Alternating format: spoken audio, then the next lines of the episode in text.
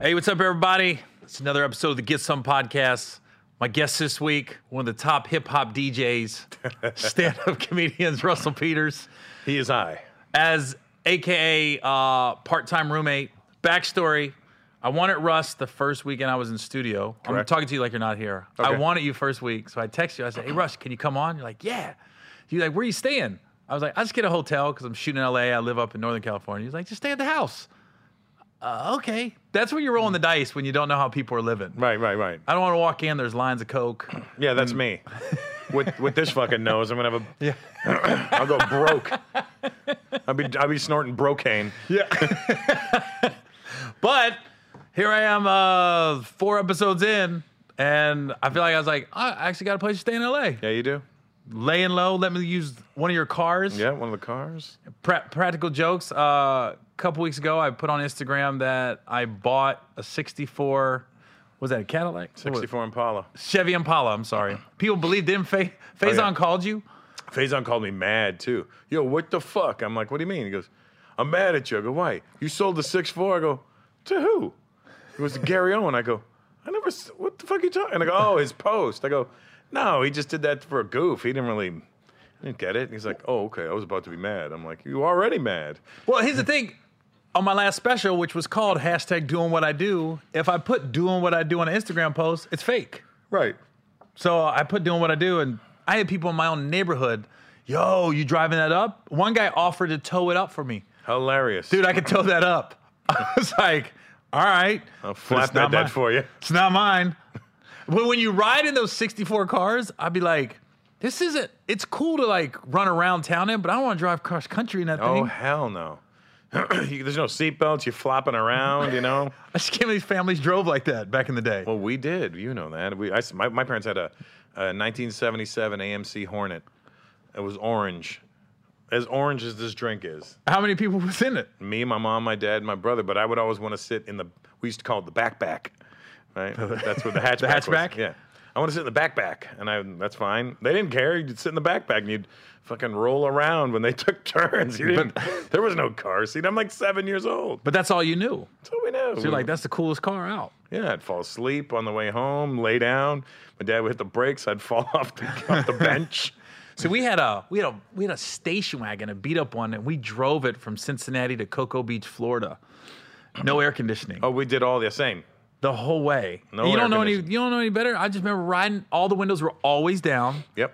Couldn't hear anybody talking. Right. But that's just we were so excited to get to Florida. Yep. Eight track player. We might we might have had a cassette. Did we have a cassette? I don't think we had that. I think we just had a radio. You We just had an the eight Mercy. track player in ours. We were very fancy. Yeah. But we, I remember growing up, I thought people who had air conditioning in their car were like rich Same here. uh, or in their house, Did you grow up in an apartment or house? townhouse. Townhouse. See, we lived in a trailer park. I was like this. Anybody that had any kind of foundation, Yeah. I, I drove. I drive through now when I go back home to Cincinnati. Some of the neighborhoods that I thought was nice, like I really thought this Yeah. is a really nice neighborhood, and I'm like, wow. Yep, same. When I go home to Brampton, m- I remember Alan Thick's parents uh, grew up in, or or his dad was a doctor in our in my hometown of Brampton. So Robin Thicke's grandparents. Robin Thicke's grandparents. Um, his his grandfather, Doctor Thick. That's not the doctor you want, uh, especially if he's a proctologist. Um, You got an extra letter on it. I'm just gonna throw an e on there for the fuck of Thicky. it. Is he thick? He's thicky thick. and uh, he lived in this place called Bramley Woods, and it was like my dad was like, "Oh, that's hundred thousand dollar homes in there." I'm like, "Damn, hundred thousand dollar homes? That's crazy." Because we lived in sixteen thousand dollar homes. You know what I mean? That's the thing. I think when you're grow up broke, it's like the magic number is a million. Yeah. Like people, when pe- broke people think a million dollars, yeah. you if if you're struggling in life, you you're a fuck up because how do you fuck up a million dollars? They don't take into account taxes. Oh, none of that. They- Uh, in our business, they don't take into account managers, agents, lawyers, all that. Yeah. I always tell people if you see somebody get a $10 million deal, you can be sure there's there's no way they walked away with any more than 4 million. There's no. It's like that with It's uh, almost sports impossible. contracts. Same thing. They probably walked away with maybe 3 three and a half. Yeah. Yeah, it's insane how much money goes out the window right away. Well, it's all it's similar to um, especially NFL contracts, when you hear guys sign like he signed a ten million, uh, yeah, li- like ten year, hundred million dollar, but thirty five million's guaranteed. I go, so he signed a thirty five million dollar contract. He has to earn the other sixty five million, and when taxes are taken out, like you said, it really was a forty million dollar contract. Yeah, and, and that's over 10 years, which means he wasn't even making 10 million a year. you yeah, know? exactly. Yeah, he- it, it's it's really shitty. Now, do you remember? But We're- you really think about it, we're complaining about make offered millions of dollars. I know. You know what? We're actually dicks right now. Yeah. That's the goal. I just want to be a dickhead podcast. Now, do you remember when I- I'm thinking when we first met?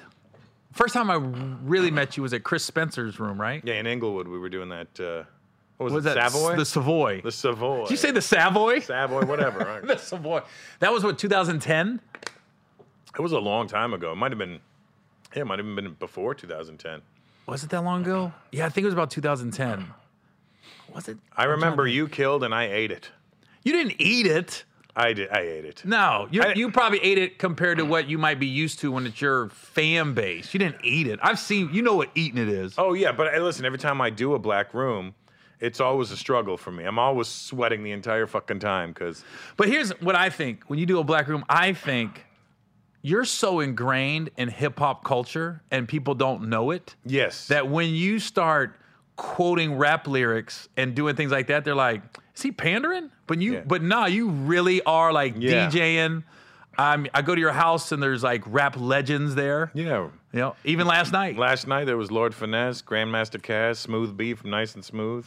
Right. So that you're not pandering, but I think maybe some black audience was like, is he just kind of saying that to prove he knows that person? Yeah, that's what it's feel. I think it does come across like that. but they don't look to the right and that person's in the audience. That's Yeah. the crazy part. Yeah, it, it is always like fuck this guy. Who does he think he? Because I, you know, I either look like their doctor or their 7-Eleven guy. So they're always like, well, you don't know us, and I'm like, actually, that's all I know. You're right. I know you better than I know me. Is it like that in Canada too? Yeah. Really? No, Even no, no, when I- Toronto? No when, I, do black rooms in Canada, they know. Because that's that's your That's my that. Listen, that's what I. That's really what I came up in in the black rooms in Canada, and Mm-hmm. that's where I really got my chops because that's where you had. They would boo you off there. I never. I was. You know, they knew, but they knew right there. They were like, "We know this guy. We know he's at these parties. We've seen him." because Mm-hmm. you, were know. DJing, right? And I was DJing too, so they knew me for a few things, you know. And I was boxing, so I knew like the, the tough guys in the club. I'm like, I know them from we used to fight, you know. That's what's crazy to me because you know all the fighters. I'm a fight guy, you know. That- And I'm I'm a, a sports guy in general, though. I'm a sports guy. I I'm mean, not. maybe not curling. Talking Well, about I Canada. mean, I mean, I don't. I think you're shitting on the wrong sport right Yeah. now. You don't want no problems with those curlers. they will sweep the floor with you. I didn't listen. I knew curling from like the Olympics, but you never watch it. You just see it at the Winter Olympics every now and then. Yeah, like, what is yeah. that? But here's a crazy story about Canada. I'm up in Regina, Saskatchewan, Stop bragging. filming filming a movie. Was it in Regina? I thought you were shooting in Winnipeg. No, I that was last summer. I did a movie in Oh. Winnipeg, but my first movie ever was with Jamie Foxx. It was Right. called Held Up. We film it in Saskatchewan. I had never been to Canada before, so I'm there for like uh, two months. Oh. And one thing I know about Canadian television is I've done four films in Canada. H- Obviously, hockey, huge hockey thing. Right. I didn't realize wh- what how big boxing was in Canada. Like every night there was like a 30 minute show on boxing Yes. on like their ESPN, your guys' E ESPN, Right. TSN. TSN, yeah. And then uh, comedy's big in Canada because they had like this whole comedy channel. Yeah. I should have figured out from Just for Laughs. Just for laughs, I mean, you should look at our pedigree over there. You know, we got Jim Carrey, Mike Myers, John Candy, Eugene Levy, ringing a Martin bell. Short, Rich Little, and then you look at all the TV hosts that America loved. I'm a black comic. I know, sorry.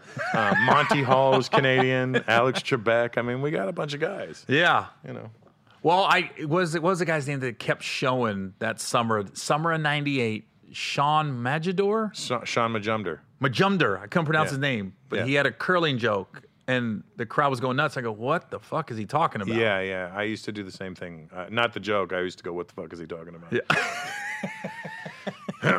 See, we grew up. We were on two different groups of people. He hung around the white kids, and I hung around the black kids. Oh, really? Yeah, so the only curling I knew was that hot flat iron at the barbershop. That's my wa- the only time I've been to Toronto. I've been to Toronto once in my life. you were the first guy I called, Mm-hmm. and I was like, "Yo, uh, can you hook me up with anybody to show me around town?" So you hooked me up with a DJ, who later I found out made a an entire mixtape with me on it. It was it's- all that's white what- axe. Yeah, starting from scratch. You never. I sent it to you. You know that. Yeah, I never got it. It's there, dude. Just check your I junk got- mail. maybe or I something. said spam mail. Yeah, that's probably where it is. Yeah, yeah, yeah. But I, I knew to call you. But one thing that struck me about Toronto was the barber shop that they told me to go to get a haircut was like in a swap meet mall, Yeah. and it was all Asian people cutting the to one- hair. Oh, you should. I go usually go to the Jamaican barber shops. No, this was Asian. The guy cut me up good. The Asians can cut some good hair though, because they got, well, they've got hair closer akin to ours. but you, you, if you was blind, you would have thought you was at a hip hop black barber shop. Yeah, my talking- yeah, my barber i i back home was Italian, like an old Italian. guy. Toronto? Yeah, from Italy. Frank, he used to cut my hair for twenty years. He was awesome. This guy knew my head, ayo, better than it, better. like he would just be like, "Who cut your hair? They fucked it up." And I go, "Well, fix it, Frank." And then he would do it. And I'd be like, "Damn, it's perfect." Like he was old Italian, Oh yeah, yeah. He just retired like a because of COVID. He retired. and he could f- fade it up and everything. Fade it up, cut the top, to make it look like I had more hair than I had. Hmm. Yeah, he was good. Well, I don't know anything about that. I don't- I'm trying to think. Do I ever have a white guy ever cut me up like that? Yeah. A white guy at a black barber shop. There was a. g- I'll tell you what. One of the best haircuts I ever got was in Tulsa, Oklahoma, and the guy hit me up on Instagram like, "Dude, I just got out of prison." Oh. He goes, "I was cutting hair in prison. Uh, this guy's gonna invest in a barbershop with me, but he wants to see some of my work." Right. So I was like, "All right." So I met him at my road manager's hotel room. I didn't want to know my Yeah, right, hotel right, room. right. And he So he cut me was a- up, and I was like, "God damn, I'd invest." Yeah. Like, he faded me up nice. Yeah, It's like- because he knows the fucking results if he does it wrong in jail. right. you want somebody with something on the line when they're Yeah. cut- you know when they're learning. now, when did you move to uh, the states from Canada? Fourteen years ago, two thousand six. Because I remember hearing about you. They was like, I was. They was like, yo, there's this dude in Canada who's like selling out everywhere. He's about to come to the states. They, like the comedy club managers were telling me this. We had met before that, but like you, it wouldn't it wouldn't have been a memorable meet for you. Where? Palooza, In ni- like '99. two thousand Wow. in Atlanta. Yeah. Wow. That was the year Mike. Epp, they were doing next Friday was coming out, and and uh, Mike. I got Epps- bumped. and Mike Epps' brother got killed that weekend, but he stayed. Wow. I didn't Yeah, know that. yeah. You know, I got bumped from the show. Did you? I was I went to Lapalooza to perform, and they s- literally when I got there, they said they cut it from like li- this is what the guy told me. Hey, yeah, man, they cut it from like 10x to six, and I said, and who? Why did I get cut? Who are the other? Who are the four guys that got cut? Right, I was like this. So what are you sucks, saying? I was like, and what, what does that have to do with me? Like, why am I not on the show? Oh, yeah, I was so pissed that weekend. Yeah, that's I probably did- what I didn't remember. It's probably a dick. I didn't have good shows that weekend either, though. I mean, I didn't have any shows. oh well, there you go. I remember did I did Uptown? Was it Uptown Comedy Uptown Corner? Comedy Corner. And uh, Bruce Bruce was hosting. was that on the second level? Yeah, it was by upstairs next- Justin's. and- was yeah, in yeah, front yeah, of it? yeah, yeah, yeah, Yeah. Justin's was downstairs or something. Yeah, well, Justin's was in the same parking lot, Puffy's restaurant. Yeah. But uptown on the second floor. Yeah, and- in in that strip. was it mall. a Sunday night? Uh, I don't remember what night it was. Sunday night was the boo night. For some reason, they knew Sunday night was the night. It was a Laugh-a-Palooza night, but I, I I mean I didn't eat it, but I didn't have the set I was going hoping to have. Uh, things worked out, Russ. I mean, things are okay at the- in the long run. but I remember the DJ um, when Bruce Bruce was coming on stage. He kept scratching. Uh, That little guy, goddamn, what's his name? He was Bruce's DJ forever, and Yeah. then he stayed at Uptown. What the hell was that Good guy's dude, name? too. Yeah, nice guy. He and he stayed DJing at the comedy club, and I was like, dude, you're so good. You should be DJing at clubs. But you Yeah. just like the comedy scene, I guess. What the hell was I his met him again after. He used to scratch um, from Biggie. He used to scratch Bruce Bruce who. Bruce Bruce who when Bruce was coming on stage. Bruce Bruce had a room called 559. Have you heard about this one? No. In Atlanta? Right back when I was starting in the late 90s, Bruce, they said if you can make it through 559, you can make it through anywhere. Right. They but they came to see Bruce. And Yeah. then they said it was a shock when somebody made it. Like it's just expected to get booed. Yeah. And they said so it wasn't like if you got booed there, they were like, Oh, I had a bad set. Like motherfuckers went there like left like, yeah, I got, I got booed at 559, but that don't count. Yeah. Well, it's like doing Capone's room back in the day uh, in at the Bronx Barbecue. Oh, I never did that. Oh yeah, that was you were gonna get booed off. I got booed off there easy. But here's what you happened. talking was- about gangster comedy Capone. Yeah. Oh, he had a rough room. Yeah, yeah. Of course he had a rough room. Why would Capone not have a rough room? Bronx BBQ 96. It was like 1.30 in the morning you'd get on. And so the first guy, uh, Jimmy Martinez went on first. He got booed off, and then he wanted to fight the audience. and then they brought on this guy named Wild Will. That's not Will Savants. No, no, Wild Will. He was kind of like a crazy kind of guy. I don't know him. And he would get on stage and go, I'm getting inside your head. And he'd look at you all weird. I'm getting inside your head. It's a black guy? Yeah, yeah, yeah. But he was fucking weird, right? And they would just boo him. So they booed off Jimmy. Then they they go, y'all want to see Wild Will? They're like, yeah. They brought him on. They booed him off. I'm like, you wanted to see him. yeah. and then they were like, all right, this next guy's from Canada. I'm like, everyone's like, huh? And I was like, hey, what's up? Get the fuck off the stage. They didn't give you a chance? Thank you very much. Good night, guys. Where's my seventy-five dollars? The, here's the thing about comedians: we always remember the booze. Oh, yeah. You could rip 99 shows and have one bad one, and that's the one you'll remember Yeah. Mm-hmm. verbatim. Remember what you wore, who hosted, everything. yep. Gerald Kelly one right uh, went on right after me and was killing. And he was like, "How the fuck you going, man? Boo, my man, Petey." And I'm like, "It's Ru- it's Russell. Russell. I know that, that brother's from Montreal. I'm like, I'm from I'm from Toronto. I'm, Oh. I'm not from He's Uh-huh. the funniest Mexican from Canada. Fuck, I'm not Mexican. from from Northwest Territories. Gerald got mad at me one night. Like he called me. Uh, God, it's 15 years ago. His son was going up. Which one? um, Isaiah, and he was like a teenager. Not the, not the best time to call for us. Hey, man. it's fine. We're doing this video together. It's kind of a co- like this. it's a COVID. No, his son went up at the Laugh Factory one night and did. And he's a young guy. He's a teenager. Yeah. Mm-hmm. He did a stock joke, and somebody in the audience finished the joke. Ooh. So he's up there. He was like, "Yeah." So and somebody yelled the punchline out, and he Mm-hmm. froze. He went, "Oh shit!" I'm literally just. Fr- I never seen anybody just freeze. Right. and just went, and then he just kind of got off. And then I go up right after him, and the same guy that yelled out his punchline, that now he's thinking it's my show. Right, right. So he tried to heckle me. So I went in on him a little bit, and then I said, Hey man, I ain't that motherfucker that just went up. I said, My jokes are mine. You ain't gonna finish my punchline. It got back to Gerald that I went in on his son. I Oh, go, that's how he no, looked no, at no, it." no, no, no. I, I when I finally got a chance to talk to him, I said, no, no, your son did a stock joke. The guy finished the joke and he froze. Then the guy tried to heckle me. I said, so I had to address it. Yeah. I said, but it had nothing to do with really your son, other than he did a stock joke, which I think we all do to some extent when we're starting. Yeah, we they, listen. Everybody does some bullshit when they start. Yeah, I've, I've been thinking about some of the shit I saw. Like, I it- it's not even like It's the usual. You you, you in show business? Don't get your fucking feet off the stage. You know, uh, you know that kind of stuff. Uh, who likes getting their dick sucked. yeah, yeah. We Hey, summon- I we don't summon- come to your work and turn the deep fryer off on you. You know what I mean? Like fucking it's all that dumb. I don't slap the fries out of your fucking hand. I don't snap dicks out of your mouth, bitch. You know what I mean? Or I've, I've seen this one like at least a hundred times. The they come on stage and they don't start telling jokes right away. They go, "You don't go to work and just Yes. clock right in and start working, yeah, do you?" Yeah, yeah. That's or wait. uh, d- DJ, play that music again. Uh, that's a bullshit. You know, yeah, You know what? I'm gonna reintroduce my goddamn self. yeah. we're gonna get this party started. You're like, oh boy, oh great, I can't wait for this. You know, No, that, I was. It was funny. I had Aries on last week, and he was he was talking about uh, he doesn't like black. Uh, it got, he got a bad rep because he just said they didn't- he didn't like black comics going before him at the comedy clubs. He always tried to book a white opener. He said, but that's because they won't touch on the same subjects as me. And knowing you, you like to use different openers on I different switch it up tours, right? All the time. but when you go in to the opener, you you know them beforehand, Yeah, and then you take them on the road with you. yeah.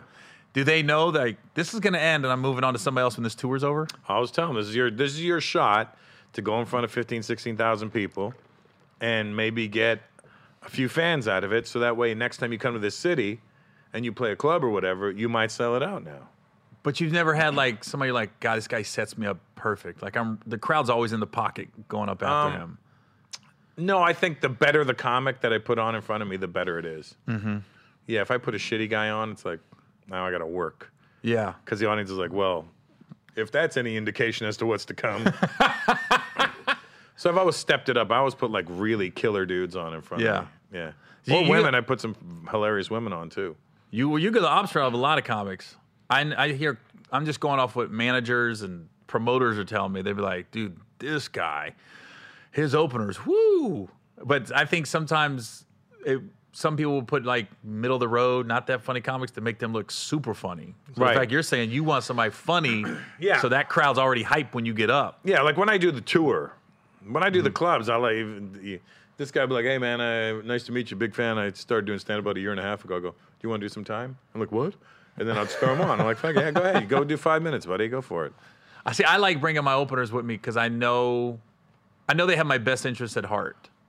Because I, I was talking about, I think it was Aries last week again. We were talking about stand up. It's funny how stand ups had the same conversations. We really do. There's nothing worse than a comic coming up and be like, hey, man, I'm the funniest motherfucker out here right Oh, now. I don't want to hear you say that. I don't want you. That's well, you're gonna have to show somebody else next week because I don't want to know about it. Yeah. You know? I'm like, well, I don't mind if why they- would, if you're the funniest motherfucker out there, why would I want to go after you? yeah. I, al- I, don't- I'm always like, yeah, nah, it's good, buddy. You're good. Yeah, next, see you next week. Good. Well, congrats on being that. You know. Uh, Where are you working? Oh, Arby's. Nice. Thank you. Good. Oh, good. Yeah. You're killing him at the drive-through. Yeah. Wow, okay, yeah. I'll tell you a funny Arby's story. Funny how we could just segue into shit. Uh, I was at Arby's, and I'm my, it was me and my daughter, and we ordered food, and the guy opens the thing, goes, "Dang man, you look just like Gary Owen." I was like, "Yeah, I get that a lot." Hand him my credit card. Runs my credit card, hands it back, and goes man, I, I, it, you look just like him. and I was like, yeah. As I'm like, you just had the credit card that had my name on it. And I go, uh, it's me, man. He go, yeah, right. I get that. I if get it that. was you, I would say, take me with you. And my daughter's going, what the fuck was that? I go, he's working at Arby's. I mean, not to say Take Arby's me is with bad, you. Go to KFC after.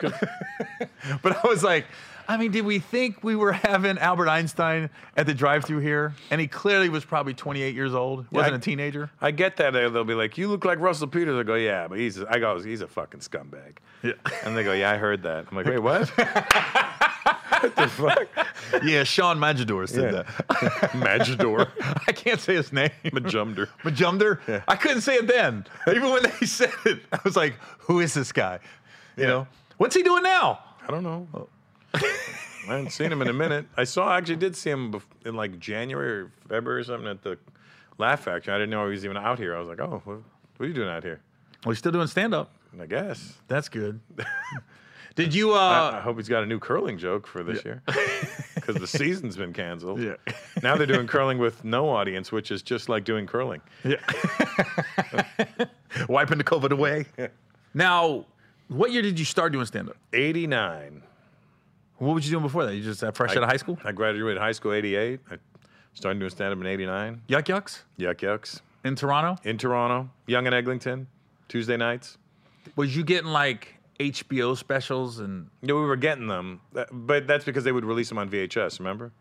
yeah, that's right. So you would go to the video store and you'd rent, a- e, no matter who it was, you'd rent Robert Klein, you'd rent, you know, God damn, Robert fucking- Klein, you took it back. Yeah, you'd rent. Uh, um, uh, what's the what's the guy that smashed watermelons? Um, Gallagher. Gallagher. Anything, you know, Howie Howie Mandel, Howie and Maui. You remember that special? Mm-mm. That was a special. Was he the one? He was doing the voice then, the little kid Yeah, the voice. Bobby and stuff like Bobby, that. yeah. Yeah, but Howie's from Toronto. I didn't know that. Yeah, he's that's, I've known him since I started, and he's always been Wow. really nice. I And he's didn't know also that. my next door neighbor now. Was he a germaphobe then? Yeah, always. And I, it's funny how everybody used to make fun of Howie Mandel. Now everybody's doing it. Oh yeah, he's like, huh? huh? Who knew something you didn't know, huh? They because I always said I heard some people. I was kind of a dick, man. He doesn't shake your hand. I go, that doesn't really make you a dick. Yeah. And especially if he's got like a, a They give you a pound. disorder. Yeah, he'll do that. Yeah. And that, I knew going in though. First time I met him, boop, I knew right away. I remember he presented me with an award uh, like maybe nine years ago in Canada. It was like the Canada Walk of Fame. I was getting my star on the Canada Walk of Fame No, where's that at? In Toronto? in Toronto. And he was handing me the. Uh, tr- I, I came to the stage and he's handing me a trophy. And I go, thanks. And I touched his hand. I go, oh shit, sorry. I was, he just dropped your award. That'd be funny. there it is. Uh, if you can glue it back together, it'll Now be I great. have the stars. It's broken up. It's Hey, not you got just the a star. sky. Look at this. Are the were the same comics coming up? uh, Does Canada have like, excuse me if I sound naive, like its own big names in Canada aren't in the states, and Yes. vice versa? Yeah, yeah, we had we had guys that well, we had guys that we had the guys that left, that were big names in the states, but they were big names. So like Norm Macdonald, Harlan Williams, Jim I didn't know Carrey. Harlan Williams was from Canada. Yeah. All those guys. So th- they were like, th- you know, like, oh, and Mike McDonald was the man back then. Really?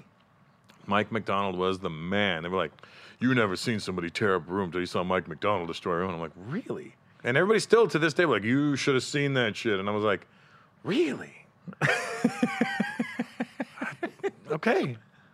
I mean, you got to believe it because you didn't see it, but but I remember when I started in '89, all the older comics. I was 19.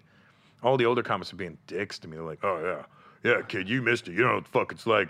This business took a shit now, and we used to do blow off hookers' asses on private jets." And I'm like, "That's great, man. I'm just trying to do some jokes, you know." yeah, well, fuck, you know, this game's gone to shit. And you realize, like, when I started, it was like the comedy was dead. An evening at the improv had kind of killed comedy. this is '89. You're talking about? yeah. Yeah, because it was it was oversaturated on TV. Yeah, it was oversaturated, and they put anybody on. Yeah. That's And a you- fact. You would watch and you'd be like, oh, how the fuck does that guy do stand up? You know, and With so. the parachute pants and the Oh, Converse yeah, high yeah. tops. That was like and a the- T-shirt with a tuxedo on it. Yeah, I always had a blazer on with Yeah. a t-shirt underneath. Yeah, it. yeah. But, but it was like the T-shirt, the tuxedo T-shirt. Yeah. With the blazer. hey, and uh, you know, I just uh, went to the mall. You guys ever gone to the mall? And the audience is so stacked; they're laughing at everything. They just cut through on their. Yeah, because they would just do those cutaways. The prob- Yeah. uh, they were probably bombing. Yeah. when you say oversaturated, oh, which I was talking to somebody about this, is I was like, the '80s was the early '80s was the comedy boom in the United States, where there was a comedy The whole club open world. up on every corner. Well, in, in North America. North America. Okay, that's what I was asking. So w- it was like that in Canada, and then when you moved here 14 years ago, which goddamn 2006. So before you came here, I remember comedy. I'm kind of going back to it, but I remember some of the comedy club managers like. There's a guy coming from Canada because I always ask like who you got coming, or they'd be like, "Dude, this guy already sold out." So I think I was I don't know if I was at the Orlando Improv or something, and they were telling me like, "Yo, this guy from Canada's coming. He's already sold out." And I go, "Who?" And is it Russell Peters? And that's what made me look you up, Right. Because it was like he's coming here to see if he sells tickets here. They go, "The weird thing is, everyone buying tickets." Are not on our email list. Right. They're getting these random calls from people like, I heard Russell Peters is coming. Yeah. Is that true? Yeah, I, I brought in a whole new uh, audience. the funny thing is the comedy club managers, and I don't know if they've told you this, they said Russell's audience is strange because they're dead until Russell gets on stage. Like they're just sitting there and they'll be polite to the openers, and Yeah. they said and they're just waiting on him. Yeah. It was like, then like- they turn the lights on. Yeah, it's like, oh, there he is. Hey, there you are. but they eat and drink a lot because they got like a good disposable income. Mm-hmm. So they're, you know, they're, uh, so it'd be like, you know, the clubs would be like, um, who was here last week? Oh, they were like, they always be like, oh, Mike Epps. I'm like, what? hap- What's wrong with Mike Epps? Uh, it's just he's great, but his audience is just ruthless. Talking about returning food and Yeah, yeah. chicken wings or yeah, they're done, but they're like, we ain't paying for this shit. You know, fighting with the staff, fights break out. We got to check guns at the door. I've been on tour with Mike. Nobody tips. I've been on tour with Mike probably for the last 10 years. We've done five major tours together. Mm-hmm. And I'm just, I'm looking at the audience sometimes. I go, man, there is not a lot of W 2s out here. No. no. And then if I go out and do merch, it's straight cash. Yeah. Nobody asks, hey, you take credit cards? It's just cash. You take this guy's credit card? Yeah. I got a credit card. It ain't mine. Would you take it? Because I always, I always ask the comedy clubs too. I'm like, oh, who's, what comics have the worst audiences? It's the same few. Oh, yeah, yeah. You know, we It's don't have to get always- Oh, into names, but they're like, this, yeah. their, tech- their crowd does not tip, Oh, and they yeah. freaking complain about everything. They want you to return everything. They go, they just no. And then you got them like, and then this guy, he wants new tennis shoes every show, Oh yeah. oh, I know who you're talking about. fresh pair of white tennies every Yeah. show. Like, well, what if it's two shows a night? Then two fucking pairs. I'm Yeah. like, really? You could just ask for that? And they're like, yeah, and we got to get it. And I'm like, Yeah. I got to start getting some sneakers from these clubs. I got to. I'm always amazed that you can go all you, Joe Coy, probably my top two that can just go all over the world and I just took sell Joe, tickets. Joe with me the first. Oh really? Yeah. Well, he took advantage of that year. Yeah, no, I uh, I took him to Australia with me in like 2007 or 2008 or something like that. Him and Ahmed Ahmed. Yeah, man. And we, Ahmed. we did uh, the Sydney Opera House. And I, uh, yeah, so then, and then then Joe went back after and and then look at him now. I mean, it took a long time for Joe to catch on, and it doesn't make sense because it's not like he wasn't as good then It, it just I don't understand what took so fucking long. Mm-hmm. Well, he was I like, mean, it's better that it took long because you know the, it's sweeter now. he was trying. I remember he was trying, not trying, but he was always doing the black rooms. He was on Comic View. Mm-hmm. I I do the the like the Black Student Union at the colleges would come, and Mm-hmm. Joe was on at least 10, 15 different shows with me, and Right. where the where the BSU's bringing you, and I was like, wow, he's really trying to cross over into this market. Yeah. And then I don't know what happened, man, but he just hit. I don't know what it was or when it was, but I, I, remember think he thinking, just he went more into his own people, and then his people were like, oh, I Yeah. even did the Philippines with Joe, Did- and I headlined. oh wow, Yeah, and I that was remember- on that same tour. Oh, that was uh, a different tour, but yeah, we both went, and I was like, "Oh, that's so cool." And I was like, "Oh, Joe should headline, right?" I go, "It's the Philippines. Is Joe Joe should be closing?" like, "No, no, you're closing." I'm like, "But, but Joe's Filipino, and we're in the Philippines. I think this would make more sense." We're like, "No, no, they want to see you." And we're like, "What?" Now I would be opening for him, but you know, Did all your shit come from YouTube where you really started to take off? yeah, I, I would imagine it did. I mean, it started in. I did a special in 2003. That was my third special, and uh, that one came out in 2004, in like February, and then by like June of 2004, people started chopping it up and emailing it to people because there was Mm-hmm. no streaming yet. Yeah. It was like, remember, you'd get a link and you'd have to download it. Yeah. And it'd take you about 20 minutes to Yeah. download a, Yeah. a three minute clip. Yep. And then your friend would send you some chick fucking a dude, and you're like, why would you send me that? Yeah. Yeah. It's on my email. I don't know how to delete this shit. Yeah. Well, you know, that's kind of like I had nothing to do with what happened with me, but you know what Dane did? Dane Cook used to um, go on like LimeWire or BearShare or or um, what was the one that, that everybody had a problem with? My or uh, Napster. Napster and all that. He would put his stuff on there because he knew it was funny. But what he would do is he would put it under Eddie Murphy or George Carlin or Richard Pryor. And his shit would pop up. Yeah, and then they would be forced to listen because they'd already downloaded it. And, they Oh, would, wow. and that's how he managed to gain a whole new following. Oh, he was the first clickbaiter. He was definitely the first clickbaiter for sure. I was wondering. I, I'm always interested how comics just take that jump, because I, you know, I don't know if it's like s- I thought we were in the day and age where we just got to keep peppering people. Yeah. And then finally, people like, oh, and then that that didn't happen because Tiffany blew that out the water because Girl Strip is what just took her. Oh yeah, Tiffany. Yeah, yeah. You know what I mean? I was like, Tiffany's well, I on thought I thought a whole those nother days were over. stratosphere. Yeah, I thought those days were over, and then nope, you can still get that one role in a movie that just boom. Yeah. They're like, oh, she's new. I was like, uh, not Tiffany's been around for a Yeah, minute. she she put in work. yeah. She put in work, and and she hasn't changed. Not one iota. She's amazing. I'm I'm. I, that's one of the people where you're like, I'm fucking happy for Tiffany. Yeah, I went. I went on my Instagram and even said I, I sent Will Packer a text, and I went on my Instagram and just said I don't think I've ever been happier for somebody, and I didn't even know she was sleeping in her car. I yeah, didn't know no, that. I didn't know either. And she was like, you knew that. I go, I didn't know. How was I supposed to know? Yeah, because she you- didn't let let you know, Yeah.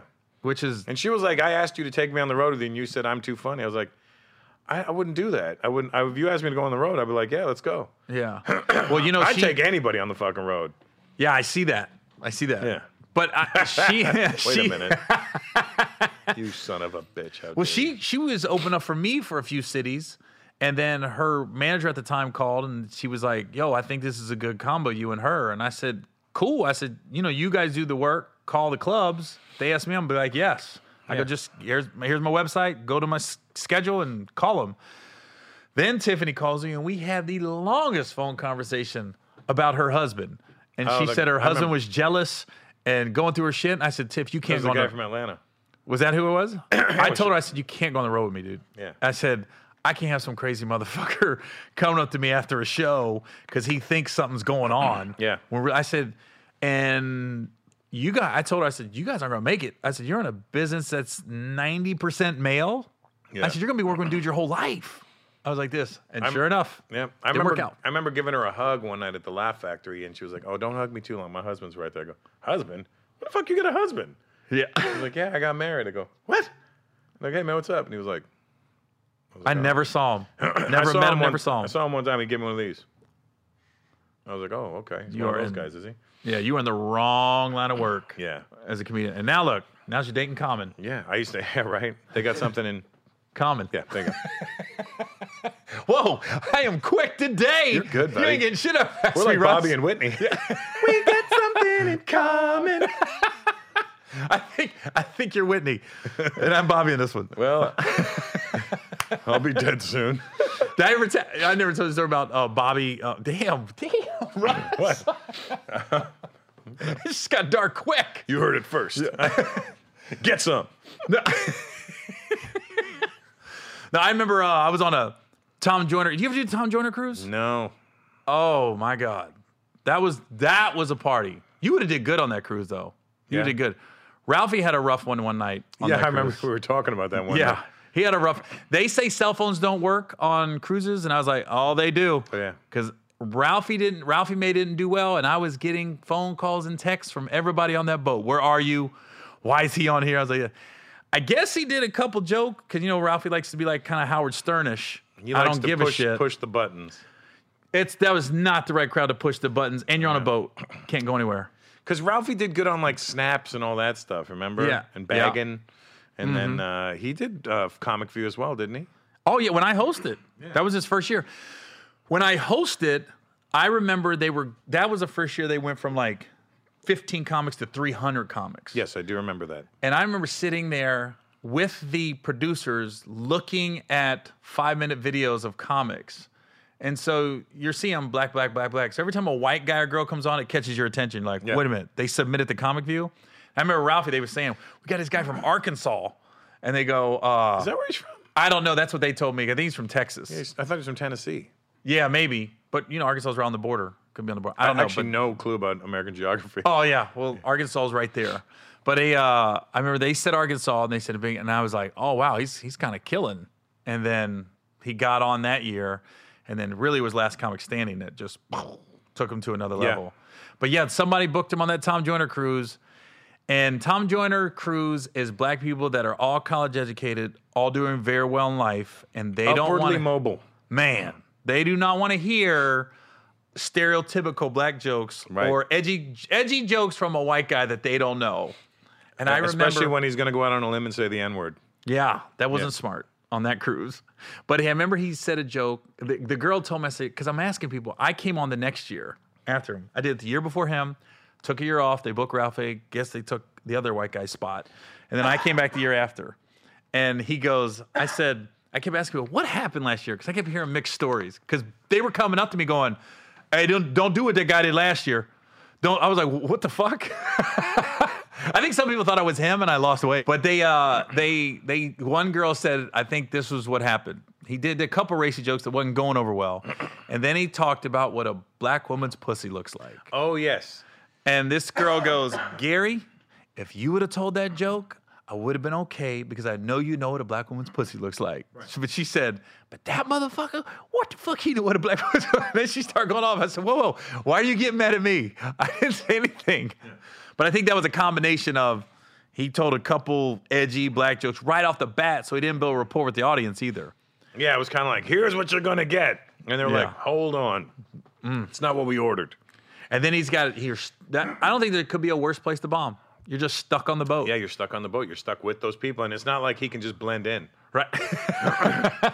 and then he's at the buffet just eating. Yeah. That's what somebody said they got mad. He just act like nothing's wrong. And then I remember he got I guess he got short with the guy with the check too, like, hey man, where's my check at? And the guy was like, Really? hey man, I still want my check. And that's when Tom was paying. Man, they were paying good money back then. Oh, To really? be on that boat cruise. For for where I was at at that point in my career, yeah, yeah, yeah. I remember what I used to think was good money. And I'm like, I did cruise ships, you know, Like like the carnival and Royal stuff. Caribbean. I, I didn't like Carnival. I did Royal Caribbean. And they think they'd pay you like two grand a week or something. Wow. And you thought that was I was like, yo, if I could do boom. two of these a month, I'm making four grand a month. Fuck, I am on fire. I remember the first time I like- saw a comma. That's like fifty-four thousand dollars, whatever the Yeah. math is on that. Yeah. forty-eight thousand. I'm an idiot. I'm the worst Indian ever. I remember when I got my first contract, and it was the, it was Dayton, Ohio, at Joker's, and I'll never forget. They said I'm gonna get four thousand dollars for the weekend, and I Wow. literally said in my brain, "How's this club gonna make money?" Yeah, I was like this. how are they going to make money this weekend? There's no way. I was doing the math, like they're fucking good or broke. How, how does this work? In my brain, I was like, whoa, I had never Four seen. grand is a lot of money for a headline weekend. Oh my god, I never seen nothing like it. I was like this, whoa, J- really?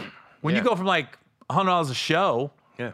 to that, I'm like, wow. In Canada, the highest you would make on a six show weekend uh, at Yuck Yucks would be $1,200 for headlining. 89 or to this day? I, it, I think it might be to this day, even. To this day! Sorry. Boxing Can you, shout out. Can, can you uh, just insert that? Deontay Wilder. to this day. I Wow. remember. So like in 2004, 2005, I already had some heat, and I was playing this club, this Yuck Yucks in Mississauga. And uh, the the ranking system is A, double A, triple A. So A is a hundred dollars a show. This is headliners. A is a hundred, double A's two uh, one fifty, and triple A's two hundred. I was a triple A headliner, so I was getting two hundred bucks a show. Anyway, I started they knew I had a buzz now, so I, the weekend had sold out, and they wanted to add shows. So we'd sold out the six, and then we had we were at eight, and somehow we ended up at like fifteen shows or something.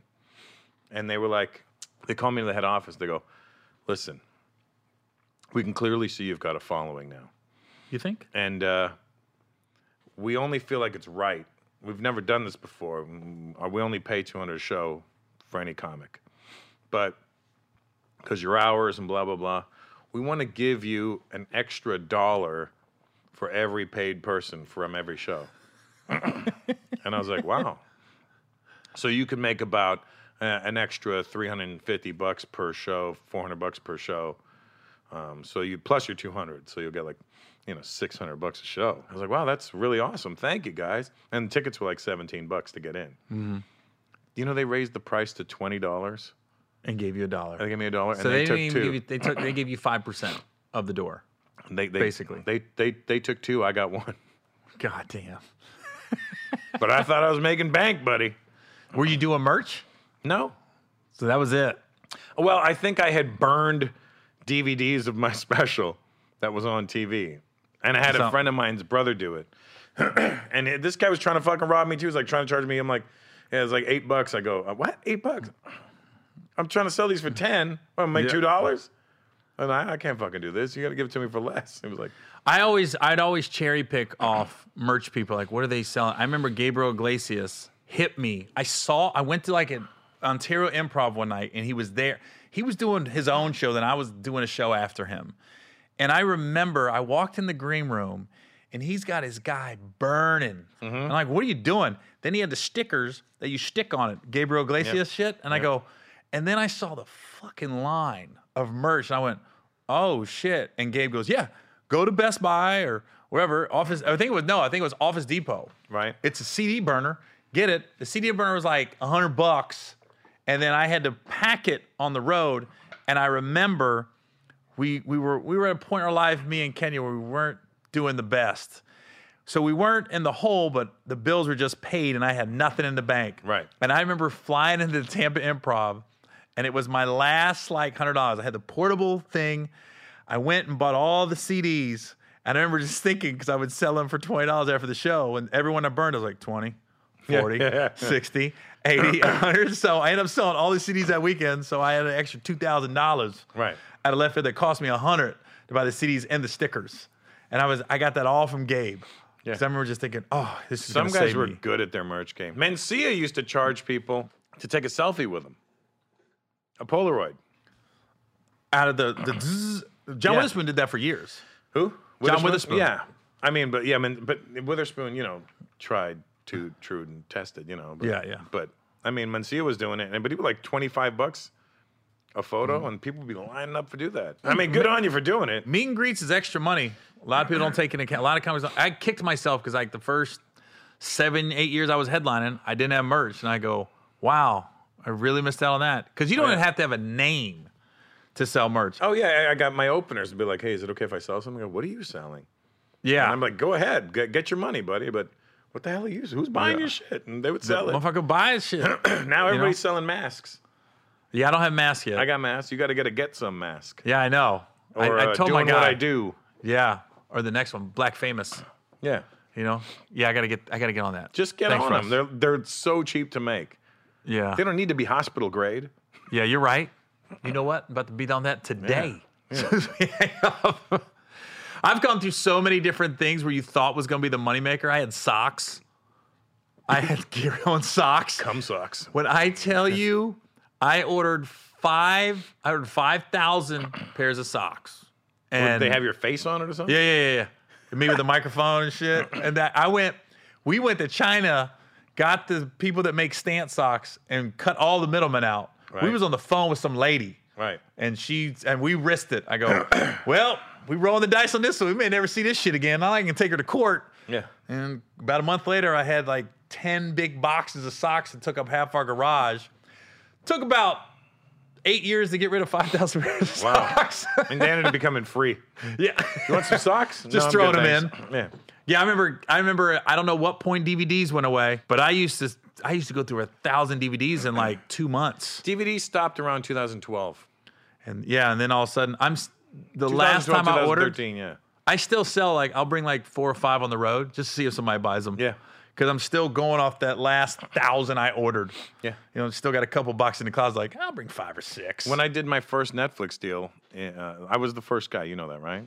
first guy to ever have a Netflix special, right? So when we were doing the deal, this is like in 2011, 2012 when they approached me for it, and uh, I was like, I was talking to my my lawyer, and he's like, and they'll own it in perpetuity and blah blah blah. And I go, but I can still make a DVD from it, right? Like, no, you can't.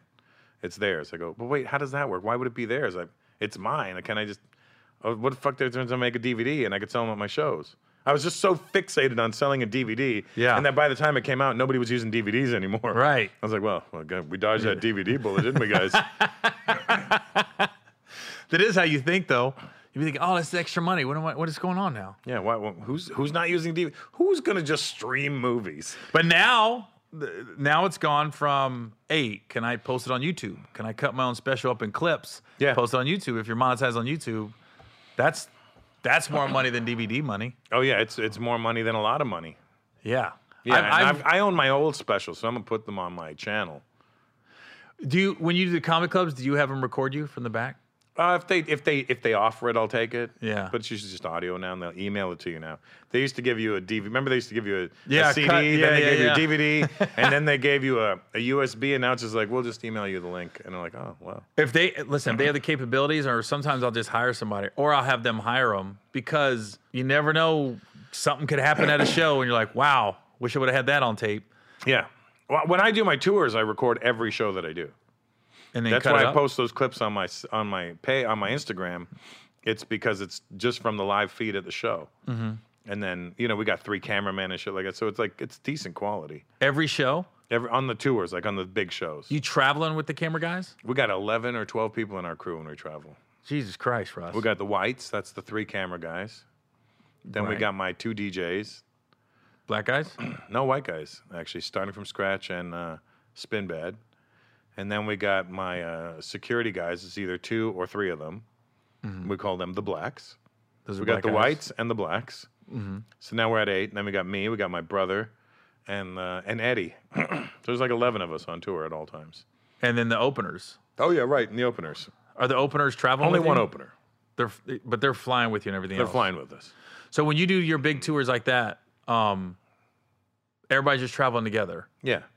And you know, if we're like flying, we're doing like say the Middle East or something, we'll all go on Emirates together.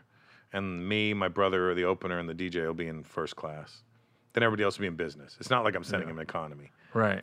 There's still you're on Emirates business, it's pretty dope. Yeah, it is. Because we can all hang out at the bar. Yeah. Because they have a bar on that flight. I've only flew them once when I went to Dubai. Emirates, uh, were you on first? Yeah. How great is that? I was like, Did you take "Oh, a shower? Wow. No. Here's the thing. there was eight seats. There was only eight, but it was like a throne. Oh yeah, yeah. It wasn't like somebody said, I feel like, and there was only four of us yeah. out of eight, and there was four bathrooms, full bathrooms. yeah, with showers. And I was like this. So when I went in the bathroom, I said, these are, they better not go in this fucking bathroom. This is my bathroom now. Yeah, yeah, that's exactly how I would look at it. And I'd watch them and go, oh, look at the fuck over there. No, well, I was like, because one guy got up, I go, he better not go to my bathroom. That's mine. He and, saw and me go you in notice there. the floor's heated in there and Oh, I didn't in the notice that. bathroom, the floor seat. I would because I, I would I, I can't shit on a plane. I can't shit out in public, but I would shit on that plane because I was like, I could get buck ass naked. Mm-hmm. Yeah. I'd get buck ass naked in the bathroom, hang my shit up, and just Oh, the Emirates. I was like, I was grabbing every snack and putting it in my bag. Oh, yeah. just to have it, candy bars and chips, because I didn't know any of it. And then they had like the uh, high level liquor in, in the first class on Emirates. Like at the business class, they got good liquor, like really Mm-hmm. good liquor, top shelf. But like they would have like a Shivas 12 years or something. And then you go to first class, they got like an 18 year. You know, and they got all like the really high end shit over there. When Like I the went, Hennessy XO or shit like that, they would have. Yeah. And then the other one would just have regular Hennessy. but I'm sure your security was cool with the regular Hennessy. they were fine. As long as they had Jack Daniels, they were good. When I went over to Dubai, that was before everyone got wind of it, and then I then I was like, yo, you. g- That's when Prince Nassim Hamed was fighting. Yeah. So everyone I'm friends I- with him. Oh, really? Yeah, yeah. I don't even recognize him anymore. Well, yeah, he looks a little different. Yeah. I was like, uh, yo, there's this place in the Middle East. I said, man, it ain't like the Middle East. I know that. But- And I was trying to explain to everybody. And it was like the week after I got back, Dubai just like took off. Like everybody started hearing about it. I went there first to perform in 99. And there was nothing there. It was just a desert. There was one hotel, there was the Hyatt. And we would perform in the Hyatt. There was a nightclub called The Vault. And so y- this British guy was booking it. So you would do Dubai on like a Tuesday, and then you would drive to Sharjah, which is another place, and do the gig on Wednesday. And that was like in the middle of the day in a fucking Irish pub. Oh, really? But when you would do the vault and at the Hyatt, after the shows were done, it would turn into a nightclub and it would just fill up with Russian hookers. I was going to say. I didn't know that. So I'm like, oh, this uh, this girl's talking to me. She's cute and she's like friendly. And then I go, she must have seen my show. She must have really liked what I did. And I was like, and then this guy goes, hey, you paying for that? I go, what are you talking about? He goes, it's a hooker. I go, oh, fuck that. I'm not. Come on, get out of here. That happened. Same thing. Not not that the hookers picked up on me, but uh, I went over and did shows for the military. oh, okay. It's post 9 11. So I went over there and it was a Super Bowl. It was uh, the Giants and uh, Was it the, the was it Ravens. Cincinnati's? No. Come on, Russ. I was hoping for you, buddy. I was eight years old. That- no, uh, it was Giants and Ravens, and I went up at like my show was like at 3 a.m. before the game because it Right. came on in the middle of the night. But I had a, a chaperone that was taking me all over Dubai with me. Same thing. We went into like some little bar nightclub thing, and he goes, "Oh, it was just tall blondes and Yep. Asian girls. Yep. that was it. I didn't know they were all hookers." And the guy literally goes, "Uh, hey, Mr. Gary, um, would you like friendship?" And I go, Excuse me? He goes, Would you like some friendship? And I go, What are you talking about? He goes, The ladies, would you like some friendship? And I go, What the fuck? And somebody got me. I go, They're hookers. I go, Oh no, I got enough friends. I'm good. I had a I had a, a, a black girl from Malawi get mad at me at a prostitute that got mad at me at this club. We were hanging out and she goes, um, walks up, she goes, Why don't you fuck me in my ass? And I go, I'm sorry? I go, she goes, You want to fuck me in my ass? I go, I'm so, uh, what? this is a really weird pickup line. And she's like, you you want to fuck me in my ass? I go, oh, oh no. Do you want to fuck me in my ass? I go, no, no, no, no, no. I go, I pretend. I go, oh, I'm married. Where's your ring? I go, I, it's in my room. You, I go, no, I'm good, thank you. you. You don't want to fuck me in my ass? I go, no, I don't want to fuck him in your ass. She goes, that's because I was staying with a dude. She goes, you want to fuck him in his ass? You faggot. And then I was like, wow. Why was Michael Blackson there? I was like,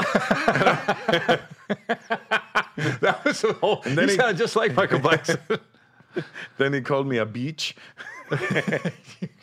N- n- Beach. Oh, what you wanted to say? I it. almost said it. I almost was Michael. I caught, caught myself.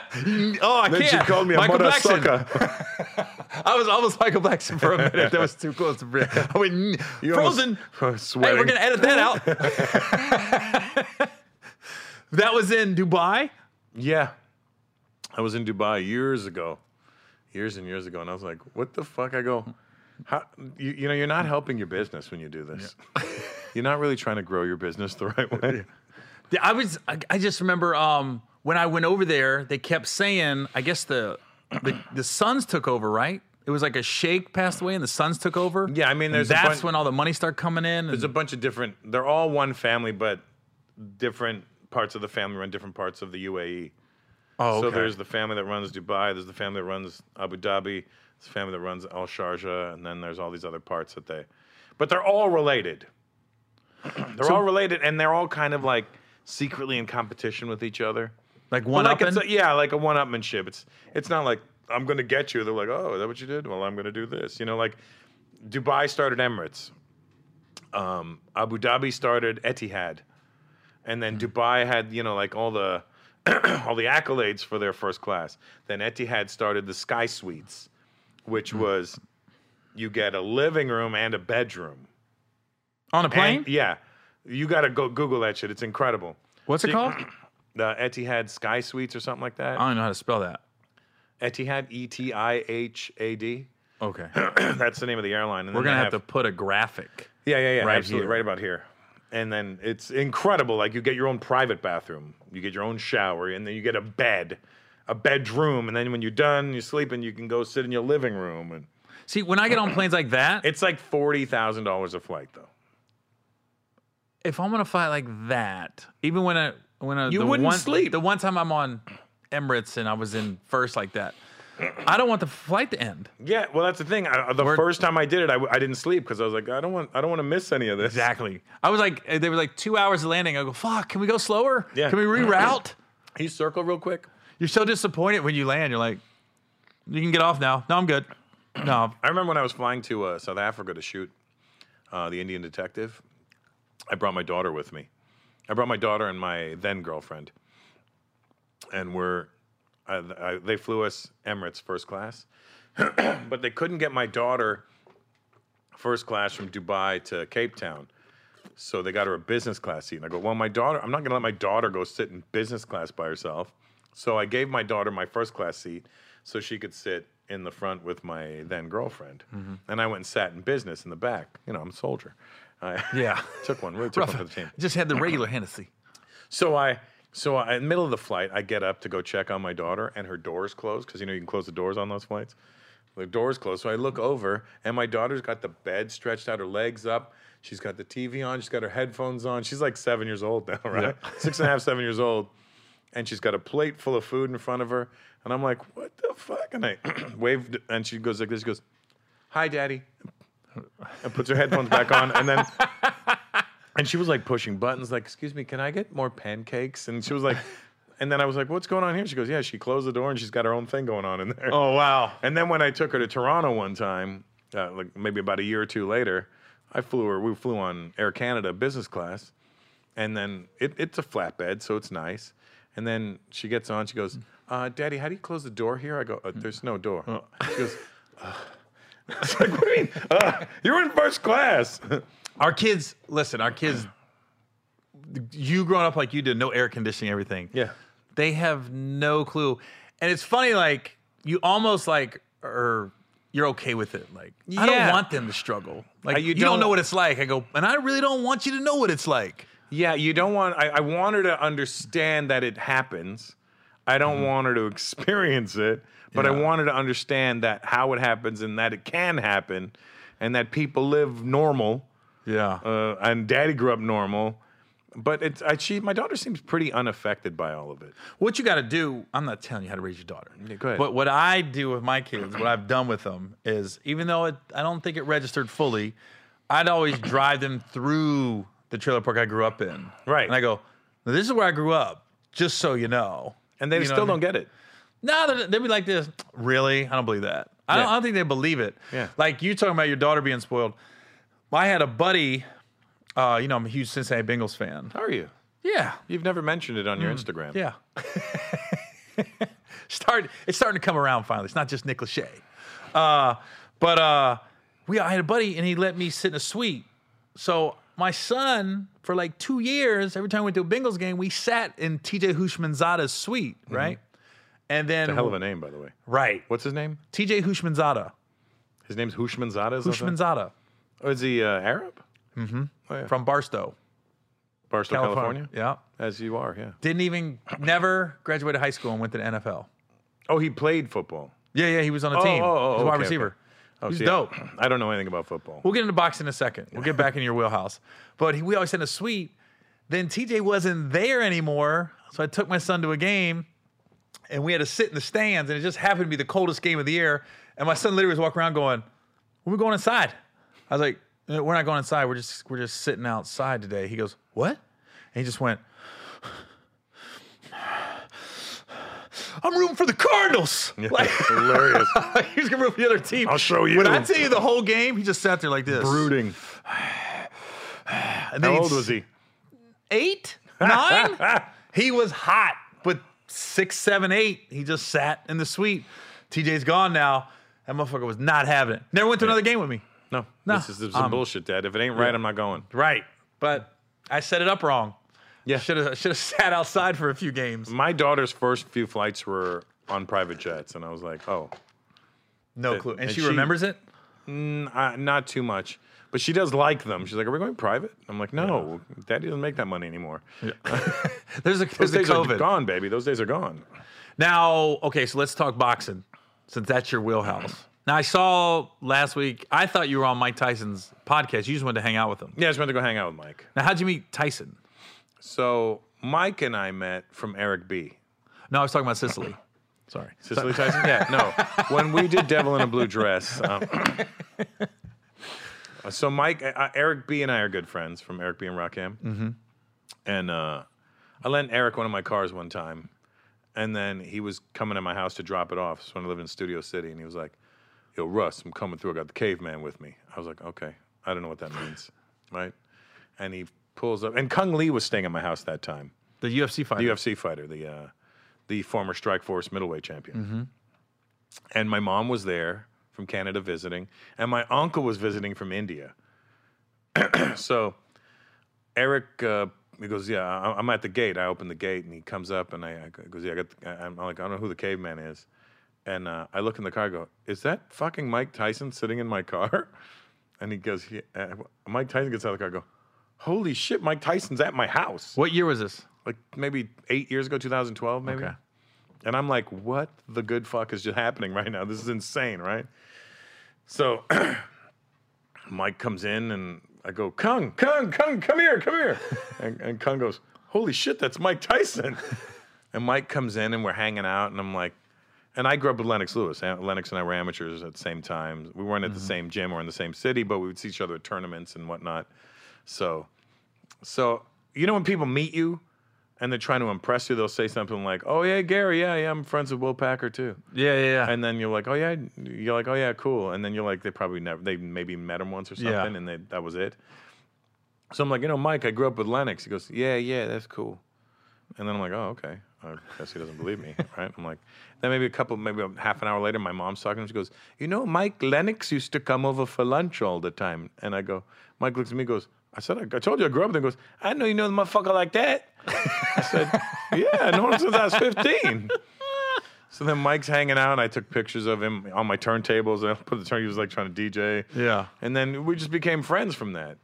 From And like, on that my- day? From that day. And then he's texting me on my birthday. He was like, he sent me a voicemail. Uh, yeah, well, he called me. He called me on my birthday that, that year. It was like, yeah, Russ, uh, happy birthday, my brother. Looking forward to getting to know you better over the years and stuff. Seem like a cool brother, man, you know? so what do you think's going to happen with the going Roy east. Jones? He's going to hurt Roy Jones. and I, I said to Mike last week, I said, Mike, I feel bad for Roy. He goes, don't feel bad for that fu- that fucking guy. He's gonna make a lot of money. He can buy himself a fly ass wheelchair. I'm That's "God scary. damn." Oh man, that hurts. But he's in such good spirits now. Like it, He's so focused too. he's like he's really in a good focused. place. And he says he feels good about it. He goes, it's the first time I feel good training. oh my god, because that listen, His do you- memory though is insane. Tyson's. Mike Tyson has. I, I pride myself on having a good memory. Yeah, me too.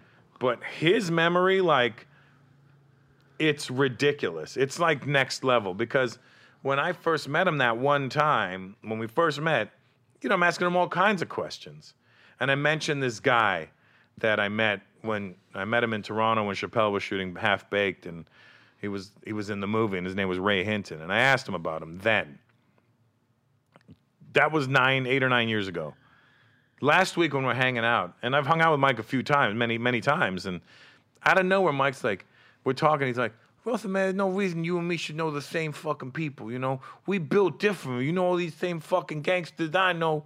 And I go, I, um, I don't know, I just know these guys. He's like, it doesn't make sense, you know?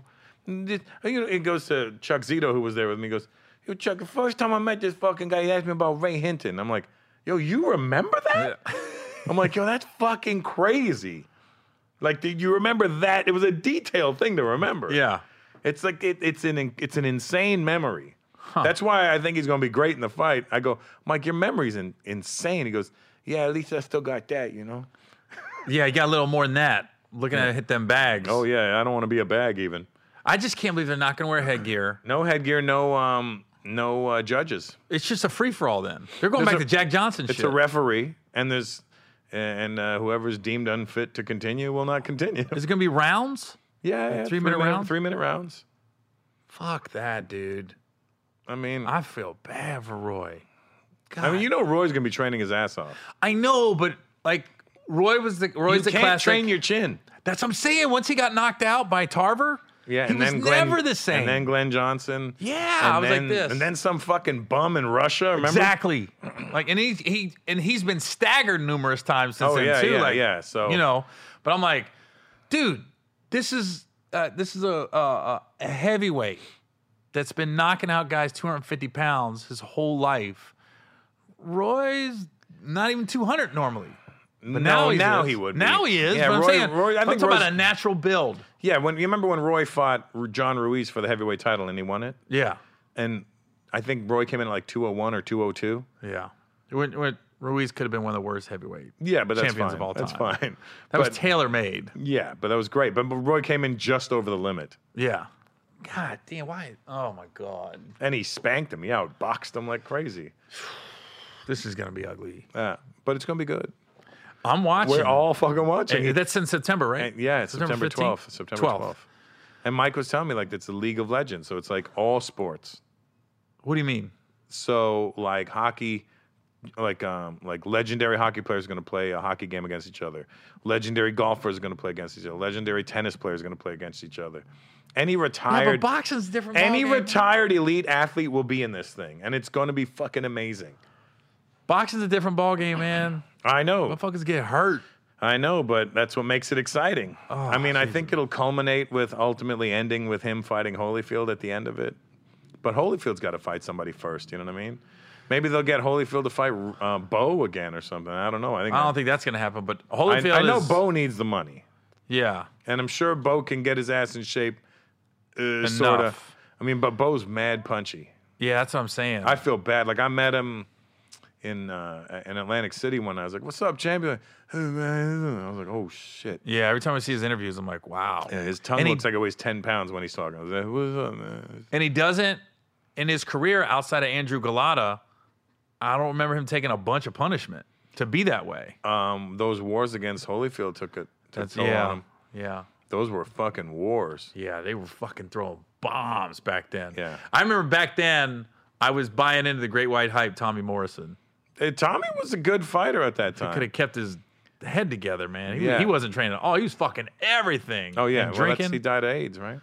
yeah, but there's, I mean, he's had legendary nights in Kansas City where they was like, you know, two weeks before a fight, they were dragging him out of the bar. Oh, yeah, not, yeah. not the bar's closed. Get out, Tommy. Like he's passed out. Somebody needs to come get him. Yeah, that's because of the Rocky movie. That's what blew him up.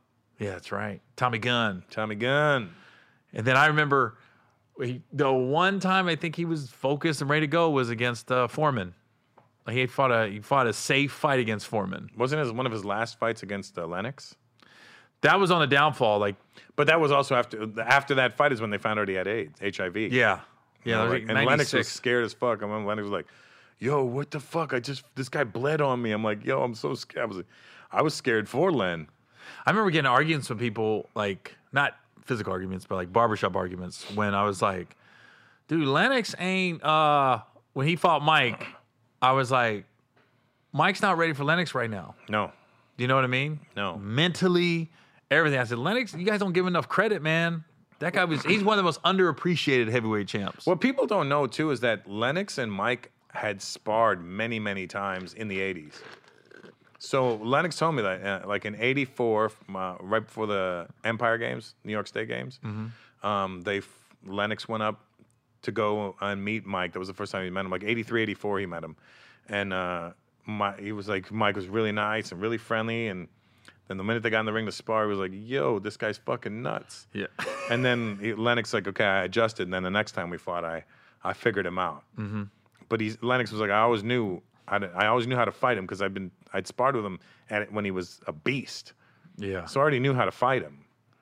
I remember watching the Olympic trials and they did a big piece on Customato and Mike Tyson. And then Mike lost to Henry Tillman. Tillman. Yeah, I was like this. Wow, I just watched this great piece. Yeah. And he comes in and then he loses. I went, well, what the fuck was that? And then I was like, all of a sudden, then he just started knocking people out. Then he was Kid Dynamite on the cover of Sports Illustrated. And then I remember we were driving in that that hot ass station wagon down to Cocoa Beach. We stopped at a hotel, and this is before you couldn't just get fights when he fought Spinks. Right. And I remember thinking, uh, we didn't know until the next day because there was no way to get the news until the paper came Oh out yeah, the next 1988 morning. 1988. That was June of 1988. Yeah. So I'm like this. I'm literally that night going, well, I don't know what happened because they they had you thinking Spinks had a shock. Spinks was undefeated. Oh, yeah, yeah. And Well, I remember I well- woke up and saw the paper and it was like 91 seconds or something. Yeah, I went, 91 what the seconds. fuck was that? Yeah, remember the Yeah. Diet Pepsi sponsored that one. Yeah. I remember because it was like literally the weekend after sc- high school ended for me. that was when the fight was? Yeah, it was like school ended on the Friday or something, and and the fight was on the Saturday. Where where were you when he fought Buster Douglas? I was at a nightclub in Toronto, and it was uh, this club called Empire, and I was there, and uh, nobody was really going to get that fight because it was like, eh, who the fuck is this guy? They were waiting for Holyfield. Yeah, and then I was like, "Nah, I guess we'll just find out what time Mike knocked, how, how fast Mike knocked this guy out. And then I remember I, my dad, or I think I called my dad. It must have been like eleven thirty at night. I was like, "Dad, any word on that uh, Tyson fight?" He goes, "Mike got knocked out," and I go, "Shut the fuck up." He goes, "He got beat up, stopped in the tenth round." I'm like, "What the?" And I go, I go to this guy Mike that ran the club. I was like, and he was a Mike was one of those Diesel brothers, like you know, always in really great shape, and he was a pretty boy, but he was jacked, and I knew he knew how to fight, but I didn't realize how hard this motherfucker hit. Mm-hmm. I was like, "Yo, Mike, fucking Tyson just got knocked out." He's like, "What?" And he pulls up on TV, and then and as soon as Mike got, ha- he smacked me on my back so hard. Yo, what the fuck? I remember going, "Huh." Fucking, what did I That's do to the you? worst in the small of your back Oh too. no, in the right, in the, Right in the here? meat part, the Oh. center. Just, I thought he broke my spine. yeah. I was working at Taco Bell. Stop bragging. Man. Yeah. Jeez, you're dropping all these names. I'm telling you, Taco man. Bell, that's what I Cocoa do. Beach, I was working. At Listen, all these socks. my white trash is tried and true. I remember working at Taco Bell, and I got off, and I remember I, I took everything when they closed, like all the tacos they could have. I mean, my family ate well the three Oh, yeah. months I worked at Taco Bell. So my mom picked me up, and I was like, "Hey, it, had the fight started?" And she goes, "Well, they were walking into the ring." On my way to get you, I said, it's probably over. Right. So when I got home, it was in the third round. And I remember sitting there going, oh, fuck, this guy's this guy's kind of fighting Mike. and it was at that, I didn't see the first two rounds, but I remember the announcers going, well, we weren't expecting this. Yeah. We came to fight. Man, is he is he really teeing off? Is he, if he is he instigating Yep. the, the the exchanges? I was like, oh shit. And then when he Those got are- knocked down, The referee was Octavio Moran, I think. oh really? That's I how just nerdy I remember am how for quiet this it was shit. in the audience. Oh yeah, because it was Japan. Yeah. So uh, they, they didn't. It, that that's what kind of sucked about it was that that it didn't get the scream that it should have Can you gotten. imagine if that was in Vegas? There would have been riots. Oh my god! And like, I can remember exactly what Jim Lampley said when Mike Tyson knocked out Trevor Burbick. Remember? And we have a new era in boxing. Yeah. There was none of that shit. It was like, yeah. Nothing. Even when they were, they were just sitting there, yep, yeah, mm. it was like they were watching tennis. yeah, it was insane. It almost was a good thing. You, do you know that they But would you have know, destroyed it- that casino? Theoretically, that fight should have been stopped. I mean, he knocked out Buster Douglas, and they got a long count in that fight. Mm-hmm. But it, it goes back. Did Buster hear the count? And it's like, I'm, I'm waiting until nine to get up. Yeah, Because he didn't seem like he was knocked out. Because remember, he hit the ground like, fuck. Yeah, yeah. I got caught. yeah. You know what I mean? So I think he still would have got up. Even though the count was long, I do think he would have He got, got up. him, and then the bell rang. Remember? That's right. So he got right. he literally got saved by the bell. Yeah. That was what the eighth round or seventh round or That something. was the eighth, and then everybody thought. Then he just came out of the ninth, like almost knocked Mike. I remember that's the first time I see Mike hit that hard, where his head just went, Boom. And then that was right at the end of the night. I was like, oh shit. And I remember- it, it was literally like Drago and Rocky. Yeah. He's hurt. Yeah. He's hurt. And then when he tried to pick up his mouthpiece, oh um, god. I just I was like, sideways. Ah. oh my god, this is all bad. I'm like, what the fuck is happening right now? Right. And, then, I- Holyfield knocked out Douglas in two rounds. I, think it was the third round. Third round, third round, yeah. Yeah, That's but, when he but peeps. Douglas Ohio was done. peeps. Yeah. he had, he was he was like, I'm champ, I'm partying. That's it. Was similar. We talked about this. To, uh, um, Andy Ruiz. similar, and Hasim Rahman when he knocked out Lennox, Yeah. he was like, I'm champ. Because I, to- I I think I told you this. I went to the Mandalay Bay, and I didn't get to go to the fight, but I stayed at the hotel for the Lewis Rockman too, and I had to go to a bar. And I swear to God, I saw Rockman and Rockman's entourage two days straight. Everywhere I went, they was walking around the casino. I didn't see one glimpse of anybody associated with Lennox Lewis Yeah.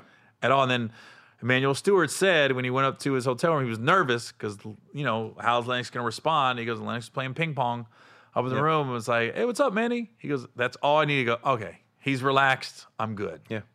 Lennox likes to play chess too. Well, he's, what is he, England or Canada? Is he both. He's from both. Where was he born? He's born in uh, England How does that happen? How is he from both? because he's Jamaican. Oh, So he's born in England, and then he, his mo- his mom immigrated to Canada from England for work, and Mm-hmm. then she left him in England for a while, and then when she got settled, she sent for him to come to Canada.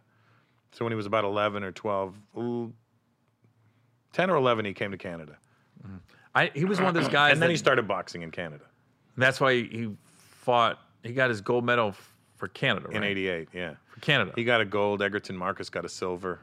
beat Riddick Bowe, right? He knocked out Riddick Bowe. And what? What Second round. was it like? This I'm It was a talking championship round, I think. Championship. It was a gold about. Was it medal. for the gold medal? It was a gold medal. so yeah. Riddick Bowe got the silver. I believe so. Oh, okay.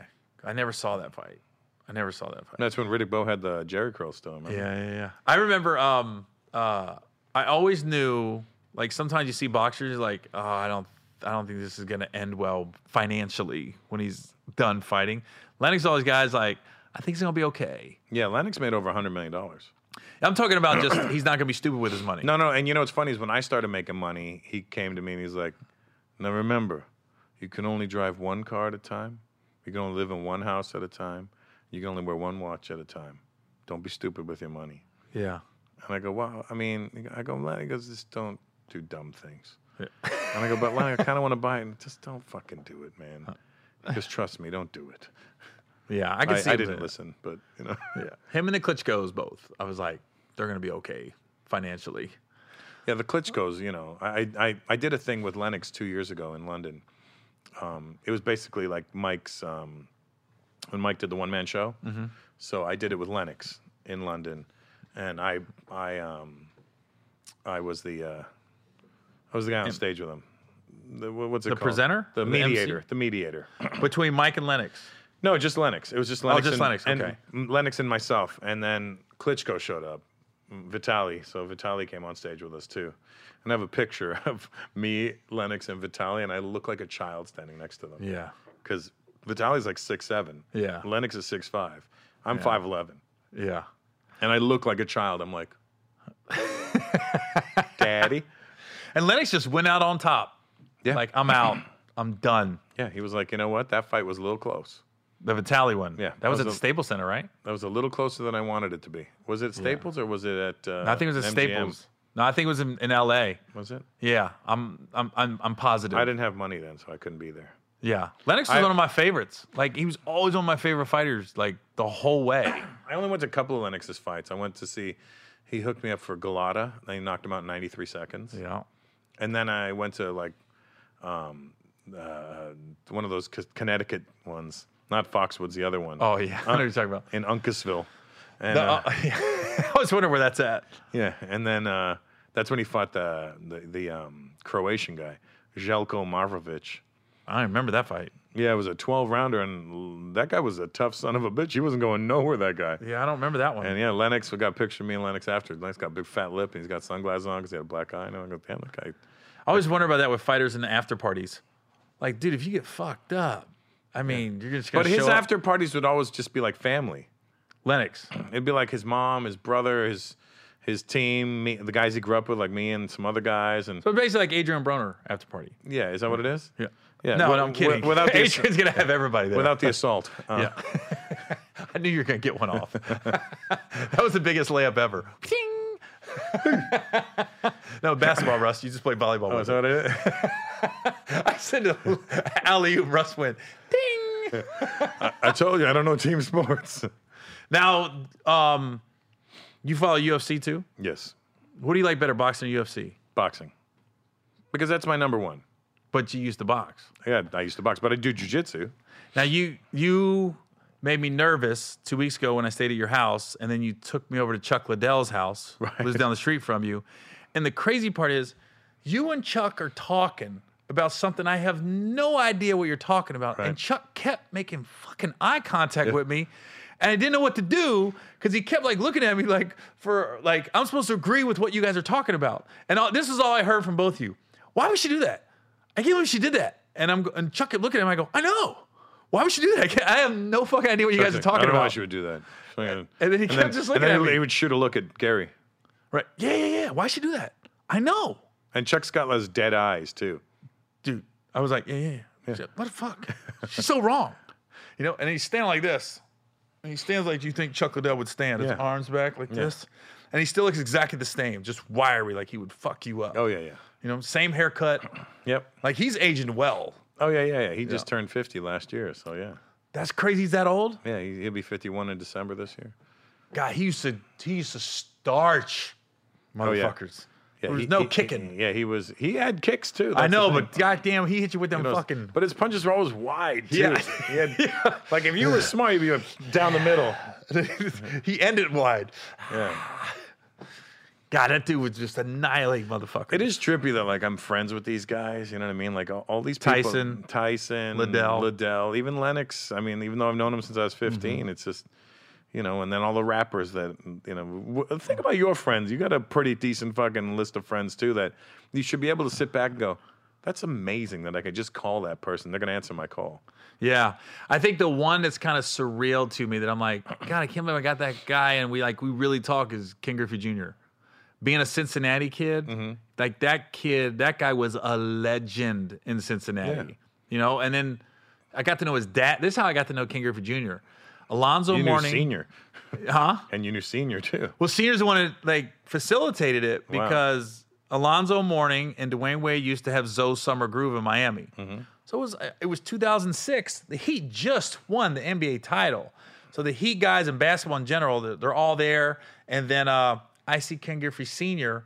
walking with his wife, and I went, I just took my opportunity. I went, Hey, uh, Ken Griffey, and he looked. I think he was so excited. Somebody knew him amongst all these Heat players. He goes, Yeah.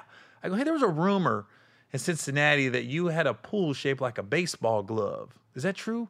And he goes, No, no, that's not true. But I did, the rumor is that is true is I had the biggest pool in Cincinnati, Ohio. And I go, Oh, okay. And then I was telling him Westchester, Moeller. I knew I knew about his family and stuff. And then he was just like, Yeah, yeah. He goes, Hey, just over the course of the weekend, exchanged numbers. He invited me to a game when he came to Cincy, and that's when Griffey was playing for the Reds. And Griffey had the, the- got to sit in the suite up Just there. pre or post Pete Rose. Post this is yeah, this is 2000. He but Griffey said like as you know Pete Rose, who I think should be in the Hall of Fame. I agree. He said he was one of those white guys that stood up for the black guys, like wouldn't go out to eat unless they could go in. Because you want Pete Rose, you got to have my, my the black guys are my teammates. They got to eat with me. Yep. Like he always stood up for the black guys. I mean, that alone in that era, the '60s, should override him betting on his own team. Yeah, I mean right that's there. pretty shitty that that's what they're get, nailing him for. You know what I mean? I mean, all the racists that are in the Hall of Fame Yeah. that we know now. Oh yeah, yeah. Ty Cobb, come on now. Yeah. You know, You think Babe Ruth was a big old friend of everybody? Right, exactly. I'm like this, but Griffey. I mean, but uh, Rose can't get in. But anyways, that's why I got to know Junior was through Senior, and then I don't know. I did that TV show with Shaq in 2012. Another guy. It's kind of surreal. I got him. Yep. I- it's crazy. At one time, in one day, at the same place, I was hanging out with Vince Carter, Shaq, and Junior, just sitting around bullshitting. Yeah. Like they all live in the same neighborhood It's just it's, it's the same thing. I get it. like athlete. I don't comedians. I'm not that impressed with because I do it. Right, right. But the fact that we get to hang with like these athletes, I'm like, And they're excited to hang out with us. that's what's crazy. I remember when because they're around guys with no fucking brains and no no smarts and and no quickness. So we're there, and they're like, "This is great. We have our own comedian. Hmm. yeah. yeah, right. Come here, boy." Okay. And we turn it on for them too. We're like, "Let me show you why I'm here. Let me Yeah. give you my value." Well, it's crazy because all the all the times I've hung out with Shaq, I've never had a jersey signed by him or nothing. I got no memorabilia from Shaq at- or Vince, Right. Nothing like that, or or Ken for that matter. I got nothing.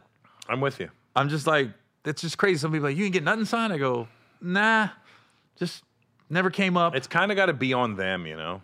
Yeah, and they that- would if I brought out a jersey. Yeah, I never asked anybody for anything, but like one time Eric B just came just met up with me. I was in DC, I think, and he and he came to hang out and he was like, Yo, Russ, here. I go, What's this? He goes, oh, look at it. And I there was a record, right?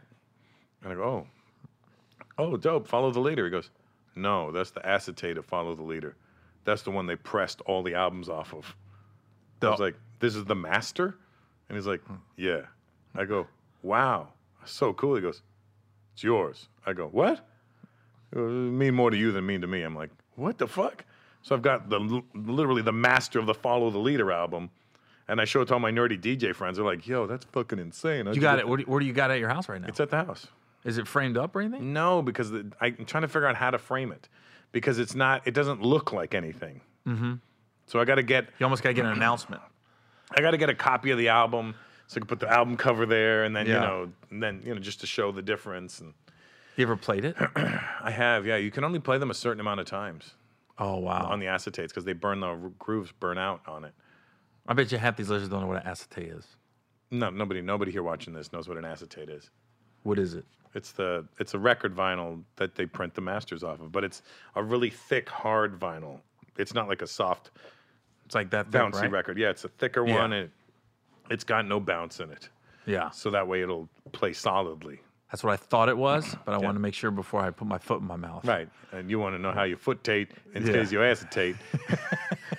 I was like, I didn't want to say it's thick. You're like, that's not what it is. No, it's a tape, Gary. Oh, sorry about that. It's a record. It's a record. My fault about that. Yeah.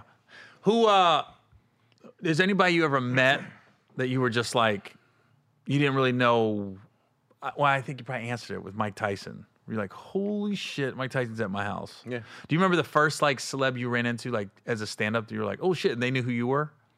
Yeah, I think it was like, um, like back in the '90s, the the Raptors used to come to the show. So Vince would be at the shows. Vince and Tracy and and then like the lesser guys, AC Earl. God damn. But uh, ACR, they're from Iowa. Yeah, AC Earl and Doug Christie and um, uh, Del Curry would come. Um, Isaiah Thomas would be there. It was all really cool, but you know they would just come watch the show and they'd leave, and and we'd try to get a picture with them back then. I just keep a disposable camera with me. But Vince, I I got to know a little bit, but I don't think he'd remember me now, unless he might. I mean, I don't know. He probably, he's, I mean, Vince is cool. Vince is the most unassuming superstar I've ever, well, Ju- Ju- Junior's pretty unassuming too, but Vince, like, I was like, hey, you want to meet up, get something to eat? Yeah. He'll just roll up Yeah, where's he in Florida? by himself. Yeah, he's in Orlando. Yeah. But he, uh, I'm trying to think, how did Mo I meet? Pete, Chris Childs. Damn. I know Chris Child. Now, here's a crazy thing Chris Child's son Chris is Childs' about to child. marry Gary Payton's daughter, Wow, right? it's quite a pedigree. You ain't lying. Yeah. Jesse Childs. What does he, Jesse what does he Child. do? He actually coaches uh, Jesse coaches. Jesse Childs. He's like a basketball trainer. Wow. So he's like a personal trainer. He's in Phoenix. how old is that kid now? Then. Jesse's probably 25. Oh, that's crazy. Yeah, Chris Childs and then uh and Chris was from New York. That's what I remember. He used Yeah. to- I remember he used to have a white Escalade back in there. Like, yo, he's paid. well, we got a white baby mama too cuz you Jesse's go. definitely mixed. There you go. that's how you knew he made money. I remember Morris Peterson used to have a Benz, a, a two door S class. It was a. I was like, damn, that's nice. It was gray. And it still had the Detroit plates on it. Oh, really? Oh, that Michigan State. That's right. I think I met Vince on Twitter. Really? I think he commented on something, and I was like, "Oh shit, is that really Vince Carter?" And it went back and forth, and then he showed up at one of my shows, ah, probably 10, 11 years ago, right. and we went. I never, I'll never forget. I had a show in Orlando. He came, we hung out afterwards, and uh, I think the NBA was on one of their strikes, and he was like, he said, "Hey Gary, we're gonna go to this spot real quick." I go, "Okay, you want to meet us over there?" I said, "Yeah." It's the First time I hung out with him, and the lady brings over like the bottle list, and he goes, "I think I'm gonna get a bottle." Like he said, it like a kid. He goes, "I'm, you know what? I'm gonna get, I'm gonna get a, bo- I'm gonna get another bottle." I said, "Well, why don't you get two? yeah, yeah, yeah, I'm gonna get two bottles. the way he talked was like, wow, I think I'm gonna get a bottle. Yeah, I can't believe this. It's, Right. it's, it's uh, you know, I- Vin- uh, Vince actually, if he still has the video, if you still talk to him, ask him if he still has the video of me getting beat up by the cops in Toronto. For real? Yeah, this must have been around 2000 and uh, maybe 2002. I'm gonna text him. I think it was 2002. And uh, text him on air, see It was if it was on Caravana, Caravana weekend, and the and the cops were pushing everybody off the street, and it was like Vince and a bunch of other basketball players and stuff, and uh, my cousin was standing on the on the street, and he was a tall, skinny kid, like not tall, but he's a really small, skinny, skinny kid. I'm talking, the guy must have weighed 115 pounds, but he's about 5'10. You know, it's just scrawny. And the cops like, everybody on the sidewalk, on the sidewalk. So I get on the sidewalk, but I'm literally right at the edge. Like there's no room anymore. I'm standing right at the edge of the sidewalk. And my cousin's standing as far he's on at the curb. His heels are at the curb, so he can't even go any. There's no room from up here, so he's standing right at the curb. And then the cop, bully ass cop, comes over, grabs my cousin by his neck. I said, "Get on the fucking sidewalk!" And I go, "Yo, yo!" I go, "What the fuck?" I go, "What kind of pussy shit is that? You grab the smallest guy here? What about these big fucking six foot eight black dudes? Why don't you try something like that with them? See what happens." And he goes, What'd you say? And he grabs me by my neck, my shirt, and rips my chain off. And then Vince is filming. Oh, I hope he remembers. Oh, I and don't know and if he's texting. and, and then I was like, I was like, yo, Vince, I need that video. Yeah, I got it, I got it. I'm like, I What need year it. was this? I- like maybe 2002. oh wow. Yeah, 2001, 2002, around there. Yeah. fucking. And I go, you got that right? Yeah, because I want, I want, to, I want to use that to fucking get at the police department. I'm gonna try to. Uh, I'm gonna try to. If he's got it, I'm gonna try to get it from him and post it wh- when this podcast airs. That'd be amazing. You talking about this? I feel like we just name dropped for the He'll last prob- 20 minutes. He'll probably be like, I deleted it, or I got. Yeah. I don't know where that video is. Fucking 20 years ago, almost. You know. Yeah, I feel like we. ju- I feel like we just name dropped the Oh, shit we out of name everybody. dropped the goddamn out of We this. should. I should have just lied. Should've just like, called I the can't show. believe Barack. Like I can just call him. Barry, good old Barry, Barry Obama, we called him. it's his birthday. Yeah. Oh, it is the day we're filming Yeah, this. yeah, the day we're filming. Yeah, it. yeah, yeah. This isn't gonna air the Oh. day of the birthday, but I mean, he had a birthday last week. yeah. Come on, Vince. I'm always talking about yeah, yeah. We're friends. Oh, we changed his number. Didn't go through. Oh, Yeah. No, I'm just kidding. What do you mean not delivered? No, no, no. No, Vince is cool, man. Vince is You, cool. you know who my uh, cool one that I call when I'm drunk? I FaceTime is uh, Big Daddy Kane. Oh, really? I'll FaceTime like, "What up?" He goes, "You're drunk, ain't you?" And I'm like, "Yeah." I His could voice tell. is just like he sounds. I could drunk, ain't Tell. He he got engaged on the uh, Tom Joyner. Is he married now? Yeah. He got engaged on the Tom Joyner cruise. Yep. I remember he when he when he proposed. Yeah, Kane's a good dude. That's my man. Yeah, yeah, he's a nice guy. Well, I'm, I've only met him twice, but My, he, 'cause nice he's- both he stays times. at my house when he comes to town, and so when I was living in Malibu, my he came. We were all hanging out. My mom was there that night. And we were sitting around, and Kane's drinking red wine, and you know he's feeling good. And my mom's like, and my mom has no filter either. My mom's like, so why do they call you Big Daddy Kane? Do you have a big cane? And she points at it, and, my, and Kane's like, yo, your mom's crazy, man. and he's and then and then you know everybody goes to bed and then the next morning Kane comes down in the kitchen everybody's in the kitchen for breakfast and he's wearing like silk black silk pajamas as he should. Big Daddy Kane. he's wearing black velvet s- house slippers and black velvet pajamas with like a silver cravat around his neck like a grayish Did he have a hat? no, no, but he had his hair done. He looked good. He was like, wear a "Good morning, fedora." good morning." And my mom goes, "What are you wearing?" go, mom, that's Kane. But look what he's wearing. He's dressed up. I go, mom, it's his pajamas. Who has pajamas like this? They don't sell that at Kmart. my mom just didn't get it. Good Good morning. morning. I would have paid to see that.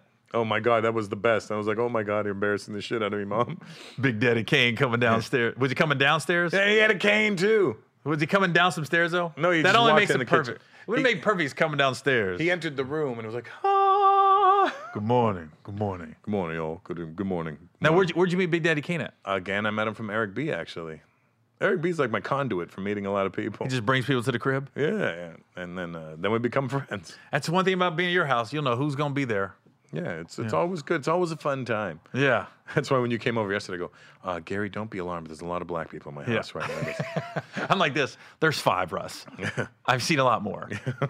I had a wedding once. Now I, I I asked this to all my guests. Like uh, if one person, if you okay, so you got the Russell Peters movie, whatever that is, and you could pick one person to work with, who would it be that you haven't worked with before? You mean as an actor or as a director? or- both actor or director. Hmm. Frida Pinto. No. I'm sorry. I do have a good Frida Pinto story, though, since you brought it up. Yeah. I was doing the uh, Craig, um, what's his name? He had the late night show. Kilborn or Shoemaker. Sh- no. The Scottish guy. Was that name Craig? When the I'm sorry, yeah, he had the late late show. Yeah, he had the Craig Kilborn show after Craig Kilborn. Uh, it was uh, God damn, and I did that show. You know what I'm saying? I know, I know who you're talking about one late night talk show guy. Yeah, the Scottish guy. yeah. Anyway, so this must have been like around 2008. And I was promoting my special at the time. and we're talking. I go, So who else you got on this week? He goes, oh, I got uh, Frida Pinto coming in tomorrow. I go, Oh, wow, that's impressive. I go, Hey, Craig, do me a favor. I'm going to leave a DVD for her. And will you give it to her? And my number's going to be inside. So I put a note to her. Hey, Frida, please enjoy this DVD. It's Russell Peters. Love to hang out sometime. Put my number. He gives it to her. I forget all about it. I go to Phoenix that weekend. I get a call, and it's I hear, "Is this Russell Peters?" And I'm like, I'm like, yeah. I'm getting an ad. I'm like, yeah. Who's this? And I'm thinking, fuck. My mom gave my number to one of her friends because I'm hearing an Indian accent on the phone. I'm like, my mom gave my number to one of her friends to get fucking free tickets to the show. I go, who's this? And she was like, do you always give your number to strange women? And I go, huh? Oh, hey, hey, hey, what's up? Hey, hey, hey. Hey, maybe we could hang out when I come home. we could become a power couple. Yeah, we never hung out. She ended up dating Dev Patel after that, but That's the whole story, That's the Russ. whole story. It's not a that, very Russ- that story sucks. I know it has no good I ending. thought it was about to be some shit popping off. No, no shit. Not even. I was still to this day. I've never met. Did she ever call you back? Just that one No, time. No, just that one time. And then I think I texted her one, after that, and then that was it. She was dating Dev. You you said I have a great Frida Pinto story. um, you know what? Maybe I you should have said I got a I got an okay Frida Pinto. You know what? I got a better Pinto Bean story, Yeah. probably. I, I got a better Ford Pinto story So who would who would it be then to work with? to work with. Um, I don't know. This is in a movie now, right? Mm-hmm. Like they're like Russ, it's your film. Who you want? You can get whoever you want. Um, I think it would be DiCaprio. Yeah. Would you be nervous to be on set with him? Yeah, wouldn't because wanna he's such fuck an up my line. amazing actor. I would want to fuck up my lines. But I did hang out. uh, uh, He was at Eddie Murphy's house one night. Eddie's had some epic parties. Yeah, Tiffany took me. I wasn't invited. What Tiffany year was took- this? This had to be recent. Yeah, like a year and a half ago. Yeah. two years ago almost. anyway, long story short, um, everybody was there: Chris Rock, Dave Chappelle, Jamie Foxx, Q-Tip, Sasha Baron Cohen, Jimmy Kimmel, Bill Hader, Patton Oswald, Jeff Ross, Ali Wong, Tig Notaro. Everybody's there. Well, you just threw in Can't- Tig Notaro. I know. I got to throw in some names. Yeah. Uh, Kenya Barris is there. yeah. And I'm like, and uh, I had a brain fart. What was I trying to say? Oh yeah, and uh, and and DiCaprio was there, Yeah. and uh, we're all hanging out. Everybody's just hanging out and talking, and then and then DiCaprio just walks over to us and is like, "Hey guys, I gotta go." And we're like, "Oh, you got you working tomorrow?" He's like, "No." This this fucking idiot doesn't know who anybody is in this fucking town by pointing at the girl he's with. She's fucking 19. She has no fucking clue anybody is in this room. This is the best fucking party I've ever been to in my life. And this fucking bitch doesn't know who anybody is in this fucking party. She's fucking bored. I go, send her in an Uber. No, this- I got fucking. Okay, let's go. We're going. We're going. He was mad was like mad. that. but he likes the young girls. He dates the young girls. Yeah, that's the problem. yeah. They don't know anybody at the party. Yeah. I don't know who- who's Eddie Murphy. Oh my god. She was like, he had to be like, it's the donkey from Shrek. he didn't look like the donkey. Oh my god. I I'd, I'd be so yeah. That that's my biggest fear is to go blank in a big movie against an A-lister. I had a table read with Robert De Niro last year, i- in New York. What movie is that? Uh, it was this, it hasn't come. They haven't even shot it yet. It was the director liked me to play this one role, and he was like, "I want you to do a table read with De Niro," and it was like De Niro was sitting like right there, and I'm right across from him. Christoph Waltz is sitting beside him, Wow. and there's all these other actors, and I'm like, "Oh, oh shit!" I, I guy, and I didn't know the script because he got it the night before, and I'm like, "De Niro's cool." He's like, you know, he's doing his lines. Uh, you can tell he doesn't really know the script either. He's like, eh. Yeah. And he's doing he's doing all all my scenes are with him. He does the line. The first time he's like doing the line, I'm like, and he's doing. it, I'm like, oh oh sorry, I reply. Yeah, I'm like, oh uh, Robert Niro just read to me. yeah. I was like, I'm sorry. Uh, you know, uh, then maybe you know. And I was like, wow. What? And he was cool as shit after. He was like, yeah, you know. I was like, yeah, they sent me your stuff. You're you're very talented, very very funny, very talented comedian. Yeah, a great comedian, a terrible actor, but a great comedian. I'm like, oh, and I was like, I know, right? I'm so shit. Yeah, I think uh, I I ask a lot of my guests that. I think the Denzel's the one that comes up more than anybody. Obviously, I've had a lot of black guests, Yeah. but it's the same thing. Like I'd be like, God damn, I would not want to fuck up my because I heard Eastwood only does one take. I've heard that about Eastwood. Like he's like, we're doing one take and that's it. I was like, whoa. Yeah, Because you, you better imagine practice the fucking your shit out of lineup. And you know, as comedians, we like to ad lib sometimes too. You're like, Oh, fuck, yeah. I ain't doing that. Just stick to my lines. I had um, Joseph Secor on about a month ago. You he had, he had you on. I had me on. Yeah, yeah, yeah. that guy right there. Uh, he uh, he had a good. He's a really nice guy, Joe. Joseph? Oh, he's the best. But he had a good DiCaprio story when he did. I didn't. I forgot he did Shutter Island with them, and he was talking about gangs in New York and how Daniel Day Lewis doesn't break character. Why they're shooting? He's that guy in that era. That's why he doesn't do a lot of films because it takes a lot out of him. Mm-hmm. He goes in DiCaprio. They were doing a scene and they're just like waiting to say action, and then f- they they do the scene and say cut, and I guess Daniel Day Lewis just went this is fucking hard, isn't it? To DiCaprio. and, and Joe's like, I guess everybody's got their breaking point. Yeah, right. But I was thinking, uh, I said, God damn, Joe, you know how cool it is? You're just on set with DiCaprio, listening to stories, and you know he's not lying. He's not adding shit to the story. He's just these like, guys don't that's need what to." happened at all, like this. I go, you know how cool that is? We embellish our stories about them. Just a little bit. Yeah, I'm sure DiCaprio. it was probably one person she didn't know, and she was probably 20. Yeah. Not 19. Yeah. She gets younger. He had an eight year old at the fucking party 10 years from now. He's talking to his kids who are still in his balls. He Yeah. was- All right, man. Well, shit, we've been on long enough. I got to go to your house and get a nap. You Yeah. must be tired. You went to Yeah. bed late. Yeah. Yeah. I mean, it's my fault. He goes, "Hey, can I get a drink?" Okay, I poured him a drink. Goes, "Uh, "There's a lot of alcohol in here." I go, "Ah, just no, drink no, the no. fucking-" You uh, you said, oh, Gary, come here. Let's get a drink. And then you filled it out. I go, do, do, do, do. I like, I like a little alcohol and a lot of club soda. Hmm. You went that with, you went this with it. And then I was like, there's not enough room. for- I literally took the bottle Yeah. of club soda and just walking around with it. A little bit. I don't like strong drinks. Oh, I like Yeah. my drink strong. Yeah, I'm going to bed early tonight. Yeah. Going to bed early. so, all right, man. Well, I appreciate you coming on. Anything you want to pump? Uh, no, I got nothing to promote. Nothing. There it is. Well, what's your prediction on the on the the Tyson Roy Jones fight? Uh, third round, Roy goes to sleep. You Probably. think it's, I think Michael will extend him a little. I think do you? I say first round. you say first round. I think he's gonna get him. Mike. No, okay, you know- Vince just texted me back. No, not by name. So should I say you record it? Maybe if I see him. Say Indian comedian guy from Toronto. okay, we'll see if he gets back to me. I told you I would We remember. were gonna say goodbye, but I want to make sure he give him time though. You want to ask me anything? so, um, Gary, um, how was your birthday? It was good, man. Those Islas you gave me were quite delicious. I gotta say. Oh yeah, because I got I didn't start smoking cigars till this COVID. yeah, And me my- too. Me my- too. Same. my neighbors started smoking, so I'd always be hanging. My, it seemed like we're in different backyards in my neighborhood, Mm-hmm. and I was like, all right. Then I started going back on the road. Now I'm smoking cigars every couple days. Yep. And this guy that's opening for me, this guy named T Robe out of Pittsburgh, he's an avid cigar smoker.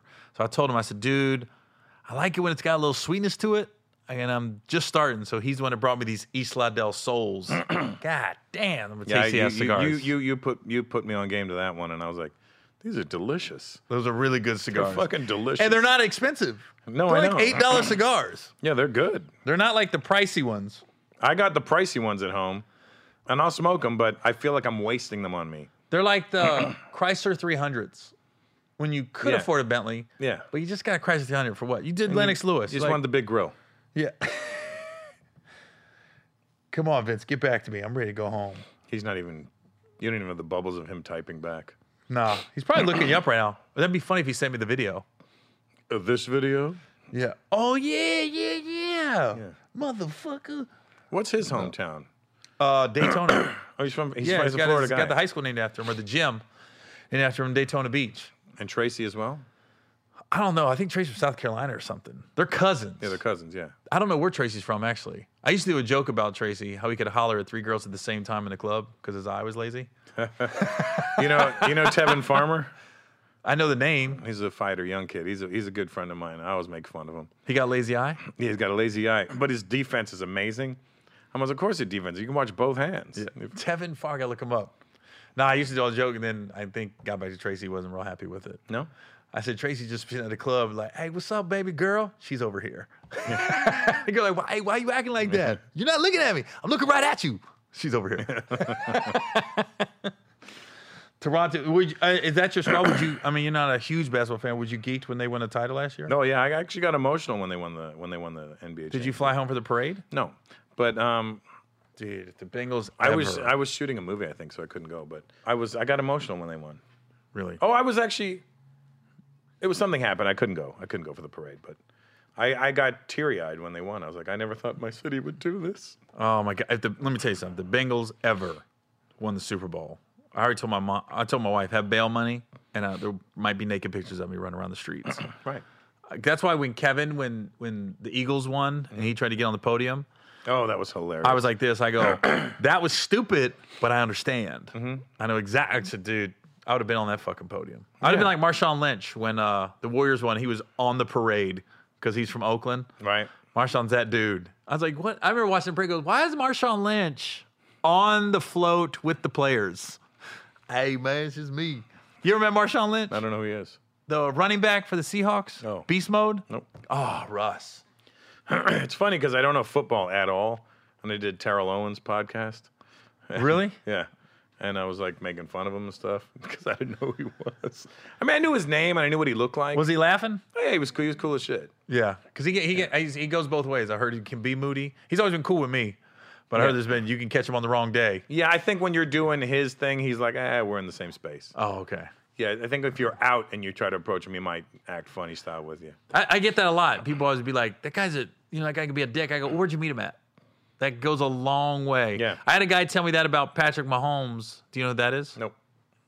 The Kansas City Chiefs quarterback, Super Bowl MVP, just Couldn't- won the couldn't- title. Couldn't tell you nothing about football. Okay. Well, anyways, Football is actually the sport that annoys me the most. really, Yeah. that's probably my favorite. Uh, It's funny because I'm like, I don't get it. I don't understand where all this action is. There's, it's three, four seconds of action, then there's a 15 minute break of talking. Uh. Oh, That's how I view it. I'm like, okay, okay, uh, okay, cut the ball. Uh, he fell down. Hold on, the guy's stopping it on the side. Oh, come here. We're gonna have a meeting about that. Now you caught the ball and you fell down over there. We're gonna do that again. we're gonna have to disagree. That's how I see it. That's That exactly is- how. That's the only way. That I see is it. my sport. Listen, of I sports. I get it. I get that people love it. My assistant loves it. Everybody I know loves it. But I get. I go turn this shit off. I, fucking drives me nuts. And why is a game so goddamn long? Oh, I love it. I love it. Because when they do cut out all the fluff, like the NFL network now can air a game in like an hour. Like if you just go by the 60 minutes, Right. it flies by. You're like, wow, you don't realize how much dead time there is. It's two the- hours of dead time. I realize it. yeah. I don't. as a, At as, all. as a person who wa- I go, nah, uh, there's nothing happening. Okay, ran for five minutes, not even not even five seconds. If Five seconds is a long run. Oh, in in football? yeah, Oh, yeah. You you might you might have scored. yeah. Um, anyways, this Patrick Mahomes guy is an ama- he's probably the best player in the NFL right now. So they win they win the Super Bowl. There's a bunch of Chiefs that go to Vegas the week after Super Bowl. A buddy of mine went to Vegas, comes back, I was like, man, ran into a bunch of the Chiefs. Mahomes a dick, and I go, where'd you run into him at? He goes, oh, he was at one of the nightclubs. I go, okay, you're 24 years old. You are now one of the most Mm-hmm. popular athletes in America. I go, you're the guy, you're the best player, and you're at a club, I go, and you're a dude coming up to him. Why would he want to talk to you? Yeah. I'd love to hear your thoughts on how to play the game. Right. Why would he want to spend 30 seconds hearing you tell him how great he is or whatever you want to pitch? Because you know the pitcher's coming. No, yeah, yeah. You know the pitcher is coming. you know what you should do? yeah. You know, next year. I go, so yeah, of course, I would have been a dick to you. He goes, yeah, I didn't really think about that. Yeah. Yeah. it's all about where you meet people and how you meet. I mean, you met Mike Tyson at your house. Yeah. It's a I'm like, huge yeah, difference. Cool as shit. You know what I mean? Can you imagine you just met Mike Tyson at a casino Yeah. and walked up to him? Hey, what's up, man? I'm a comedian. Oh, great. Good. Keep it moving, Yeah. stupid. you need to get out of here. Have you ever been dissed uh, Oh, by many anybody asking for a picture? you asked somebody. I mean, you asked somebody for a picture. Uh, yeah, it's funny. I told and I told them when I met them again later in life. It was um, Tay Tay Diggs. Oh, really? Tay Diggs is in Toronto years ago, and uh, I'm at this club with this girl, and she's like, "Oh shit, that's Tay Diggs," and I go, "She goes, I want to see if you take a picture of me." We had disposable cameras then, and I'm like, "Okay, let me do this," because I'm like, I'm trying to get laid. So I, I go, I go, I see him sitting there, and I go, "Hey man, I don't want to bother you. I know you're hanging out and stuff." I go, "But I'm trying to get, I'm trying to impress this chick over there. Would you be cool to take a picture tonight with her?" And he goes, "Nah, man, no pictures." I go, "That's cool, man. Thanks." and I walked away, and then, uh, and I, All, all in the creepy voice the whole night. because it was I'm whispering in his ear. Yeah. You know? Hey, man, come on, man. Oh, yeah, that's cool. Yeah, that's what's up. Yeah. So then I leave. I don't want to make a big deal about it. And then after that, I was like, "Fuck Tay Diggs," right? And then I'm doing this thing last year for uh, for um, Laughing, and Tay Diggs is there, right? And uh, and I, I, I so I start talking to him, and I go, "You know, I got to tell you something." Tay he goes, "What?" He goes, "You know, I met you uh, years ago in Toronto." I goes, "Was I nice?" I go, "No, actually, you were a dick." You wouldn't take a picture. Because fuck me, you know, my family always told me never do that to people, and I did that to you. I go, yeah, you did that to me. I go, I was trying to get laid, and you didn't even help a brother get laid. He was like, man, I'll never do that shit to anybody again. Yeah, But it was at a club. but it wasn't like popping. It was like, oh, okay. it was like sitting and you know it wasn't like i was like hey man i was like you know i was like hey i just you know didn't want to make a big deal like yo tay diggs i was like hey man uh, da, da, da, da, trying to make it real subtle and, and then he goes i'm sorry man I, I- you want to take a picture now i go no i don't want your fucking picture now well, Ti Ti's wife said it best. Um, uh, Tiny, when uh, this girl went off on her on social media about how she supported her career, but she wouldn't take a picture with her at the club, and like she responded, and I've always tried to figure out how to respond, and it made the most sense. She goes. She goes, Look, I was there celebrating my girlfriend's birthday. So I went there to have fun with my friends. So we said no pictures because if I take one, I got to take 100. And whether I take 99, the minute I say no, I'm just a bitch Right. to that person on. And I, she goes, so I just, she, and but she, the way she said it was, if I would have met you under any other circumstances, any other place, like at a Starbucks or anywhere else, I've been happy to take a picture with you. But I just want to have fun that night, and I didn't want to have to take pictures. Right. And the way I was like, I've been trying to figure out how to say, it. I go, that's perfect. That's exactly what I'm talking about. It's all where and how. it's true it's funny because when I, I m- m- your buddy and my buddy michael ely the first time i met him i was kind of like oh fuck this guy too because we were in an elevator i think in one of our agencies even or was it a car park? Whatever it was, leaving a meeting, and he got in an elevator. We were in the same elevator, and I go, "Hey, man, you Michael Lealy?" He goes like this, "Yeah." And the door opens, and he walked out, and I was like, "Oh, well, fuck that guy then." and then uh, we did um, Lily Singh show together, and he goes, "Hey, nice to meet you, man. I'm a big fan." I go, "Oh, "Are you really, huh?" I go, Did "You you know, bring it up? and then I go, we'll talk about it on the air. We get on the air, and I told him the story. He goes, what? I go, yeah. So Michael Lee just kind of blanked me. Yeah. I love Mike. He's a great guy. Mike's one of those guys, he's in it for the art. Like he's not in it for the fame. Right. Like he's literally an actor. I just want good projects. I want to do good work. And of course the money and perks are always great. But it ain't about just being famous. He could care less about that. Was it you asking me if I had Jesse Williams' number the other day? No. Somebody asked me, "Do you have Jesse Williams' number?" I go, "No, I got Michael Ealy, the original Jesse Williams." Yeah, The not as angry yeah, Jesse Williams. the less militant one. God, Vince is not getting back to me. he's as soon as we say goodbye, he's gonna text back. I'm sure he's looking. at Yeah, it right he's, now. the, he's probably trying to upload it. Yeah, yeah, yeah. He's trying to rip probably it. going through his th- videos right now. Yeah. Oh yeah, yeah, yeah. That dude. Shot on a So- camcorder. He had a camcorder with him that weekend. Yeah. God, that's when they were like Yeah, this. yeah, it was one of these little The, one. the It was- '92 Olympic. It was team? the little one. It was the little one. Yeah. that's when I thought we peaked digitally. Oh, where do Oh, we yeah. go from here? There's nowhere else. Yeah, It had a So- screen that popped out. Oh, it was Yeah. amazing. yeah. Now look at them. They look like fucking spaceships. I got so many damn home videos of my kids on those things that I, ca- I can't figure out how to watch them now. I got to high get eight? them transferred. Yeah, It was flip high around. eight, super eight. Oh, my wife, my wife's puss, her placenta, all that shit's on there. Oh, nice. We'll never release that, but You should. they was like this. No, you-" my wife's like, don't, don't, don't take that. I go, "Eh, fuck that. I'm watching my kid come out. Yeah. Did I film my son being born? I don't think I. Somebody did. I think we do have it on video. I don't think I do. Ah, it's gross. I don't know. I wasn't grossed at all. Yeah. And everybody's like, you're gonna, you're not gonna want to see that. I go, fuck that. I was into it. He was jacking off in the I was corner. right there. Yeah. There's some pussy I'm not Oh, getting for the fuck. next three months. Yeah. Them stitches are gonna come out quick. Yeah. Oh. Yeah. Hope they're dissolvable, Yeah. bitch. about to dissolve this dick. All right, Russ. Well, I appreciate you hanging with me. This might I think this was the longest one. Uh, well, it's good. I'm glad as we long got as to do this. podcast. Cause you can shave it down to like good 15 and get a good solid one out of Yeah, it. we're good, man. I was trying to go five hours, but we're good. I was trying to do a Dave Chappelle Dane Cook contest Hilarious. back from the early 2000s. All right, man. Well, I appreciate you coming on. Thanks, Gary. So I right, was man. checking all those messages while I was talking to you. The goodbyes. Yeah, yeah. Let's go home. Just to let you know, we're wrapping up Yeah, now, guys. Let's go home, Russ. All right. Bye.